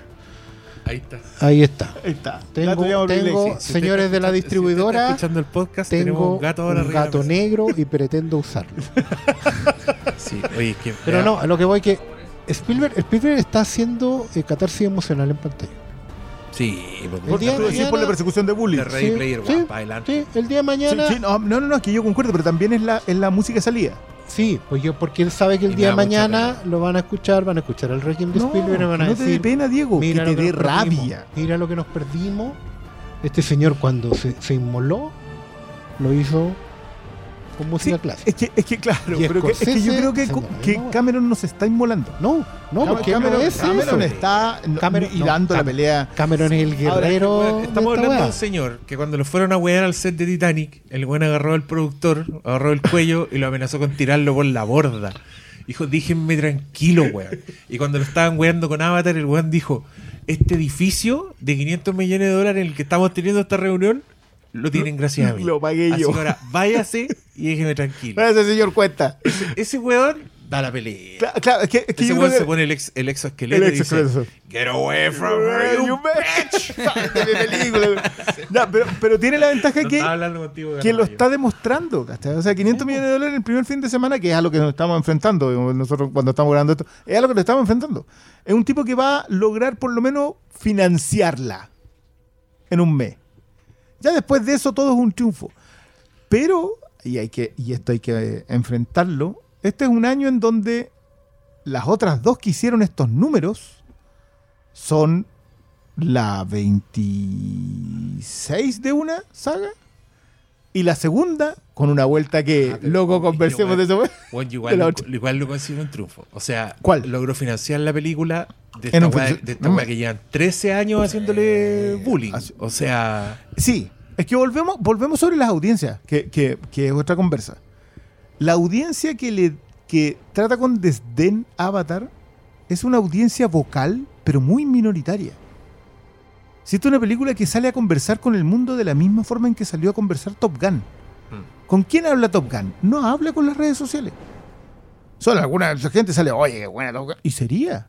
Ortega, pero, nosotros. ¿Cachai? No, sí, veinte pelagatos cuarentones. Vale. veinte guatones pelados. Pelados. ¿Cachai? Que no van a volar un avión en su vida. Vale, somos lo que somos. Pero, pero allá afuera, mil, ¿cuántos fueron malos? ¿Cuál? Eh, Maverick. mil cuatrocientos, mil trescientos, no recuerdo el número, pero, pero, es la, el, es la más vista pero el año, patatazo. Sí. Todos los fans de Miles Teller. Es que, ya, ¿de dónde sale la popularidad de Maverick? No sale de la popularidad de Top Gun, no. solamente. No sale de la popularidad no, de Tom Cruise, que solamente. Puta, son de esos, esos enigmas, pero es que... En, en, el espectáculo mismo. En mi cabeza, yo creo que me da la sensación de que en el caso de Top Gun Maverick es medio accidental esa weá. Yeah. Es medio que nadie se lo esperaba. Creo que están todos sorprendidos. Pero James Cameron está ahí, no, tira no. la ruleta, el weón pone las fichas, ahí va a caer. Y todo en la mesa, no, weón, ya, y vos, ¿por qué apostáis contra caer, James weón? Cameron? Ahí va a caer, weón. Que es una promesa que yo tengo. No se apuesta contra James Cameron, jamás. Lo que si todo te dice que vas a perder, ¿por qué creéis que esta vez sí le va a enfrentar? Yo... Lo admiro, o sea, weón, encuentro fascinante el weón. O no, sea, yo, yo, yo, de nuevo, cada, más allá de las torpezas y, que y, pueda tener. ¿Y sabéis qué otra weá le encuentro mucho, muy bacana a James Cameron? Que, que lo dicen un poco sus colaboradores. Creo que en el making of de Titanic dicen esta weá. Dicen eh, que James Cameron es el weón más grosso porque no hay nada en el set que el weón no pueda hacer. O sea, el weón es tan de enmierdarse las manos que si el director de foto falla, James Cameron dice, muévete para allá, el weón sabe usar la mm. cámara, sabe hacer sonido, sabe dibujar. ¿Has visto las ilustraciones de James sí, Cameron? Pero sí, o sea, toda la vimos en Titanic, la, weón, la Rose. No, pero es que, era es que, es que más, allá, más allá de eso, el, el weón hizo unos diseños para Stan Winston para que hicieran el endosqueleto de Terminator.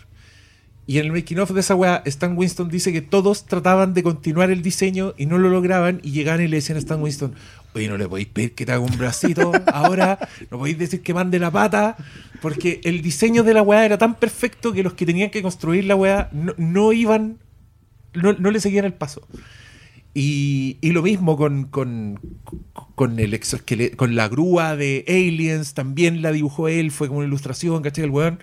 Están de la artesanía de la weá. Y acá me sorprende porque siento que en esas películas el weón igual está jugando con el arte cinematográfico. O sea, está, está siguiendo las reglas. Está haciendo pinturas mate porque las pinturas mate es algo que se hace. ¿Cachai? Está usando efectos prácticos porque mm. es algo que se hace. Pero en algún minuto, como que su éxito y su imaginación ya lo lleva a empezar a inventar weas que todavía no existen. Y creo que ese es como el, su logro más grande en Avatar. O sea, ahora estamos, estamos en su mundo. Literal, tanto fuera como dentro de la ficción, ¿cachai? Estamos en una weá donde el weón perfeccionó toda esta weá y es lo que lleva haciendo. ¿Sí? ¿Qué, ¿Qué hace James Cameron? Aparte de inventar esta weá. Viajar, ir, ir viajar hasta, el, hasta el fondo del submarino. Del, el, el, unic, el, el único weón de... Ir a wear al Titanic en un submarino donde caen dos weones y el otro weón el que inventó el submarino. Y Bill Paxton que lo llevó bajo a, porque, obligado. Porque necesita a que alguien bonito salga en el documental. No, de... Y necesitaba que alguien se asustara. Claro, necesita el, ese es como el, el Zabaleta que llegan ahí a, a la India. O sea, ahí tenían a, a, a Bill Paxton. No, yo, yo a mí ese es un aspecto que me gusta. Yo, yo no sé si... O sea, claro, cl- creo que también su afición a eso lo ha, lo ha hecho... No voy a ocupar el término perder. Lo ha hecho... dejar un poco de lado la precisión que tenía hasta Mentiras Verdaderas. En narr- no narrativa, sino en el guión. Sabía... ¿Tú no incluyes punto... Titanic en esa precisión? Es que creo que Titanic es más por encima.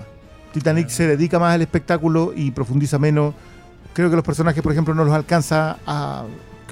Rose es la más eh, trabajada, pero como que el resto... decide dejarlo en menos porque lo que está privilegiando es un espectáculo extraordinario. O sea, no se puede discutir que las últimas tres son en función del espectáculo y lo otro es más grueso. O sea, y está, y tampoco está mal, buen, si bien vuelvo a insistir con no, la frontalidad. Es que, es que si vos vais de frente, o sea, es que y para, sin para mí, película de Titanic. Si para mí hay hacer... una máxima en, en ya lo que plasma Avatar dos es que ya, por un lado sí, no apuestas en contra de James Cameron, pero por otro lado no hay nadie como James Cameron. No hay nadie. Por lo, por lo cual no debería apostar en contra. Y, y no hay nadie como él. Y, y creo que el, que hay mucha gente que no asume eso. Ya sea por el, el, el típico desdén que, que, que existe hacia Cameron por el factor espectáculo de su cine. Sobre todo post-Titanic. Creo que pre-Titanic eran generalmente puras flores las que habían. Yo recuerdo que cuando salió hasta Mentiras Verdaderas eran puras flores hacia James Cameron. Pero creo que, que el tipo ha, ha puesto sobre la mesa todo lo que ha puesto, todo lo que él se ha jugado, ¿cachai? Entonces, no hay, para mí no hay un argumento que diga, ¿sabes qué? Eh, James Cameron sí eh, es capaz de crear grandes espectáculos visuales, pero para mí no hay pero, weón, con James Cameron. Mm. No hay peros. Entonces, de hecho, funciona al revés. Es como que puede hacer guiones gruesos, pero hace un espectáculo visual inabordable desde otro sentido que no sea esto es lo más grande que se ha hecho. De hecho yo no diría que un pero es un por, hace esto por esto, hace esto por esto, todo no. Por eso vuelvo como a la conversación que había al principio de que él eh, todo lo que plasma en pantalla, todo lo que hace fuera de pantalla va en servicio de la historia, del espectáculo, de los personajes, de lo que quiere contar eh, con palabras, lo que quiere contar de otra forma, sin palabras, ¿cachai? Creo que todo está al servicio de eso. Y Avatar, eh, sobre todo esta, es un, un condensado de todo lo que ha sido James Cameron desde Terminator. Y sin hacerle el quite a lo que pasa fuera de la pantalla. Claro, po, y, y, que, sin, pero, pero eso y por eso te digo, te decía que no solamente porque... el texto, también el subtexto. No, no, no, no, no, no es lo que está pasando nada, fuera no, de la no, pantalla no. Y es no, no, entrar no, a dialogar, entrar a dialogar con la gente que hoy día no va al sí, cine. Ahí está, está. Con la gente que efectivamente, como hablamos también al principio, eh, ningunea. No solo a James Cameron.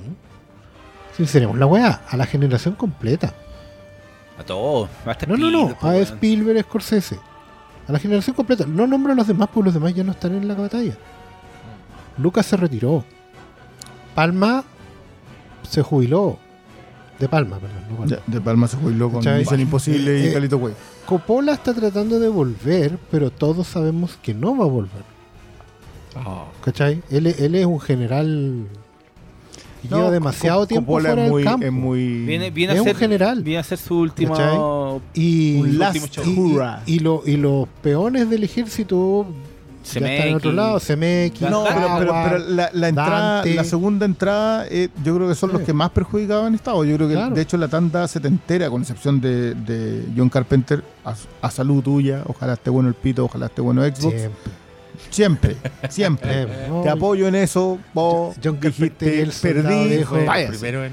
John es, no, ese fue el primero en entender no que siempre le iba a perder. Guerra por hueones, yo me voy. Yo me voy. Ese hueón botó el casco en... en Carpenter en, fue el meme Vietnam. De... ¿Qué me importa a mí? Váyanse a la mierda. No, pero, pero, pero ese fue el que botó el casco. Los que quedan en la, en la, en la front line. Y, y la verdad es que ellos son ninguneados por, por una generación actual, digamos. Que ya no es tan actual, entre paréntesis. Yo también quiero ser claro en eso. Mm. Son una generación que tiene más de treinta. Sí, sí, sí, sí, sí. Ya está pasadita ya y empiezan a crujir en las rodillas. Y créanme, amigos, yo estuve ahí. Y les va a pasar. Y les va a pasar a ustedes. No, pero fuera huevo. Es una generación que igual tiene, tiene un, un lado bien amargo porque le han tocado huevas que no son agradables. Les tocó vivir la promesa de la adultez y encontrarse con lo peor de la adultez.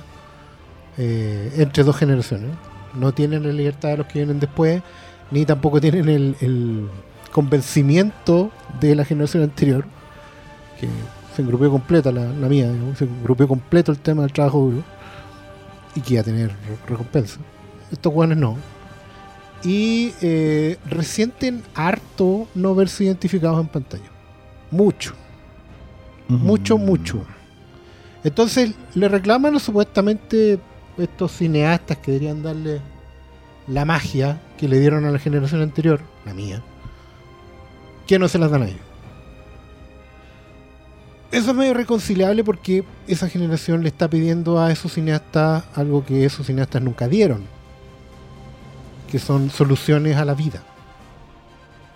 Lo que estos cineastas pusieron en pantalla fue básicamente historias de gente con la que tú podías reconocer una u otra cosa, pero nunca la, la, la resolución completa. ¿Cachai? La, el cine de Spielberg, por ejemplo, es un cine de eh, hijos de padres ausentes. Pero nunca Spielberg te planteó cómo tenía que vivir un hijo de padre ausente. Él contó un montón de ejemplos, y, y el del último es probablemente el más personal. Pero siempre el cine de Spielberg está cruzado por eso. El cine de Scorsese es el de gente que solo tenía el barrio, ¿cachai? Y tuvo que salir a pelársela solo. Y claro, la gente que hoy día no, no quiere hacer eso porque no tiene respaldo del barrio más encima. La generación hoy día no tienen respaldo del barrio. No tienen barrio. No tienen barrio porque los barrios lo absorbieron. Se gentrificaron. Sí, sí, totalmente. Ahora los pasajes están cerrados. No, sí, es verdad la guapa. No, sí. no, no podéis dejar cerrados con, con, con cadena. Pero, pero perdón, tú, tú dices a la generación que de alguna manera vivió la etapa de los noventa como nosotros vivimos los ochenta. Lo que pasa es que nosotros nosotros nosotros no vivimos los ochenta. Bueno, la, la generación mía es la de los noventa, pero éramos adolescentes en los noventa. Distinto a ser niños en los noventa. Porque cuando soy sí, niño en los noventa, tú mirás a los jóvenes grandes y decís, oh, ellos sí tienen una weá que yo quiero tener.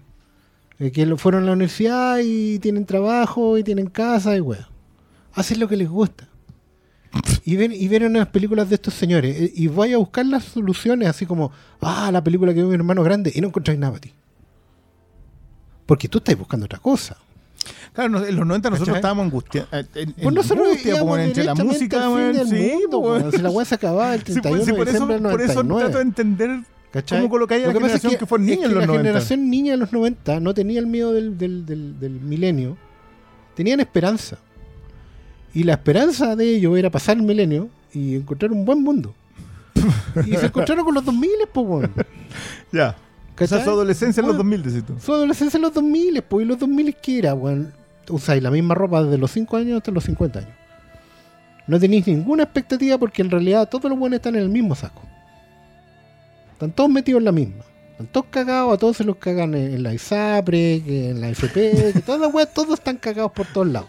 Más encima podéis viajar, viajáis y afuera es igual de mierda. Bueno, no, bueno, por eso yo, yo los entiendo harto, ¿cachai? Pero no va a dejar de, de decirles en su cara Loco, dejen de buscar respuestas que no van a encontrar. ¿Cachai? No están ahí. Pero, o las películas que ustedes identifican o que están buscando identificarse, les están pintando la cara de blanco. Porque están hechas a medida de tus propias angustias mm. generacionales. No, y para y pa venderte justamente nada. O sea, para pa venderte que te y, permanezca. Y, la, y las películas de superhéroes hoy en día justamente te venden esa hueá como una continuidad para los cabros chicos. Sí, pero, pero, para la generación ah, que viene después. En, en, en función del futurismo que, que, que creo que plantea esta Avatar también, a mí me pasó justamente, es que tengo más o menos la misma lectura que, que tenés tú, pero siento que cuando termina esta, es decirte la siguiente conversación que vamos a tener es que no hay otra solución que la revolución.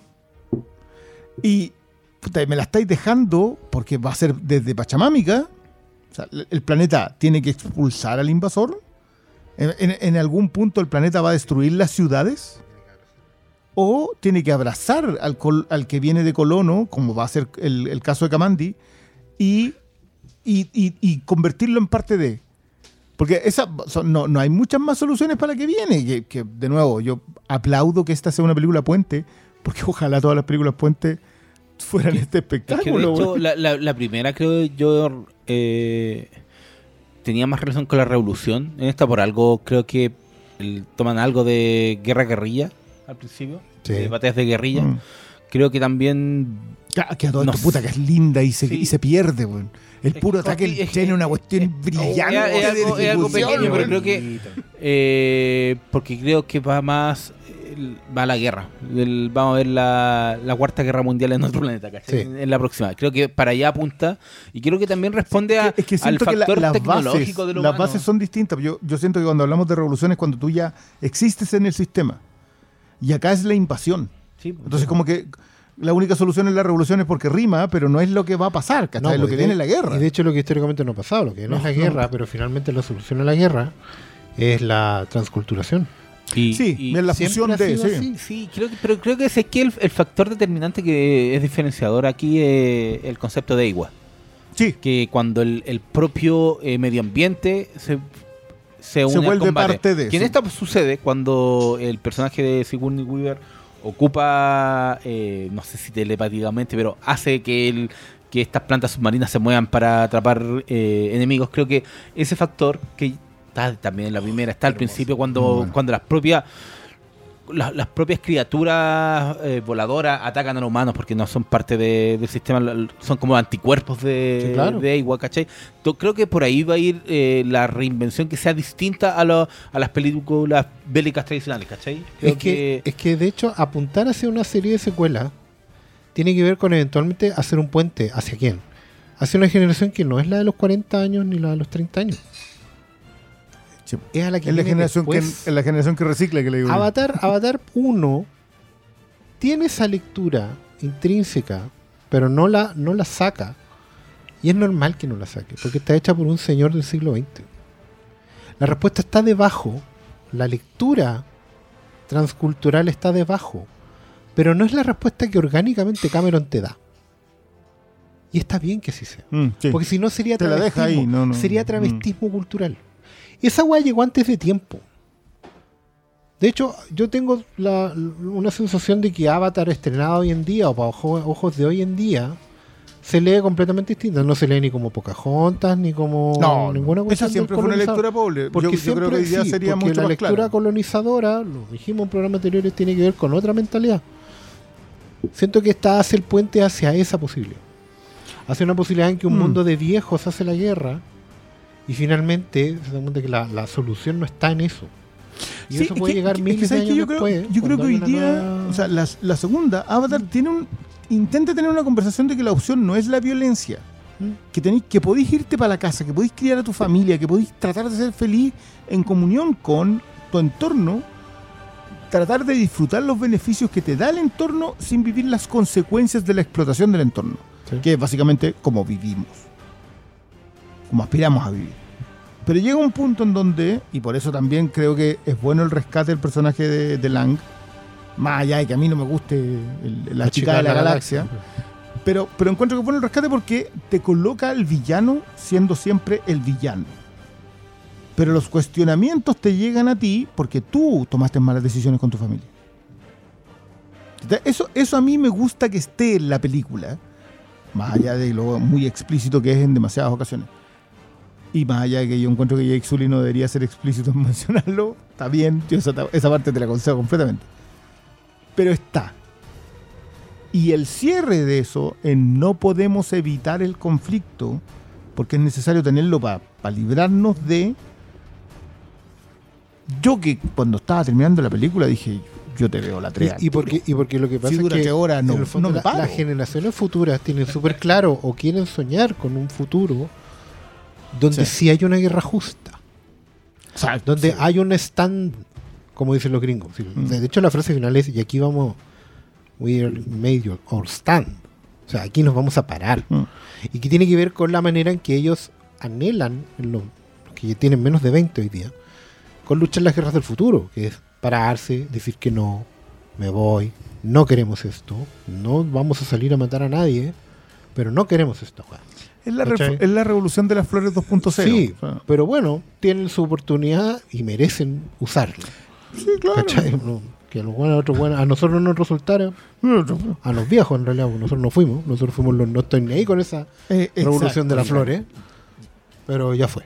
Yo les quiero decir que nosotros tenemos una tradición de hacer capítulos que duran más que la película en cuestión, pero quiero que rompamos esa tradición porque hay cosas con que esta hacer. película, así que les voy a pedir eh, palabras al cierre Fuera. para que nos vayan a casa.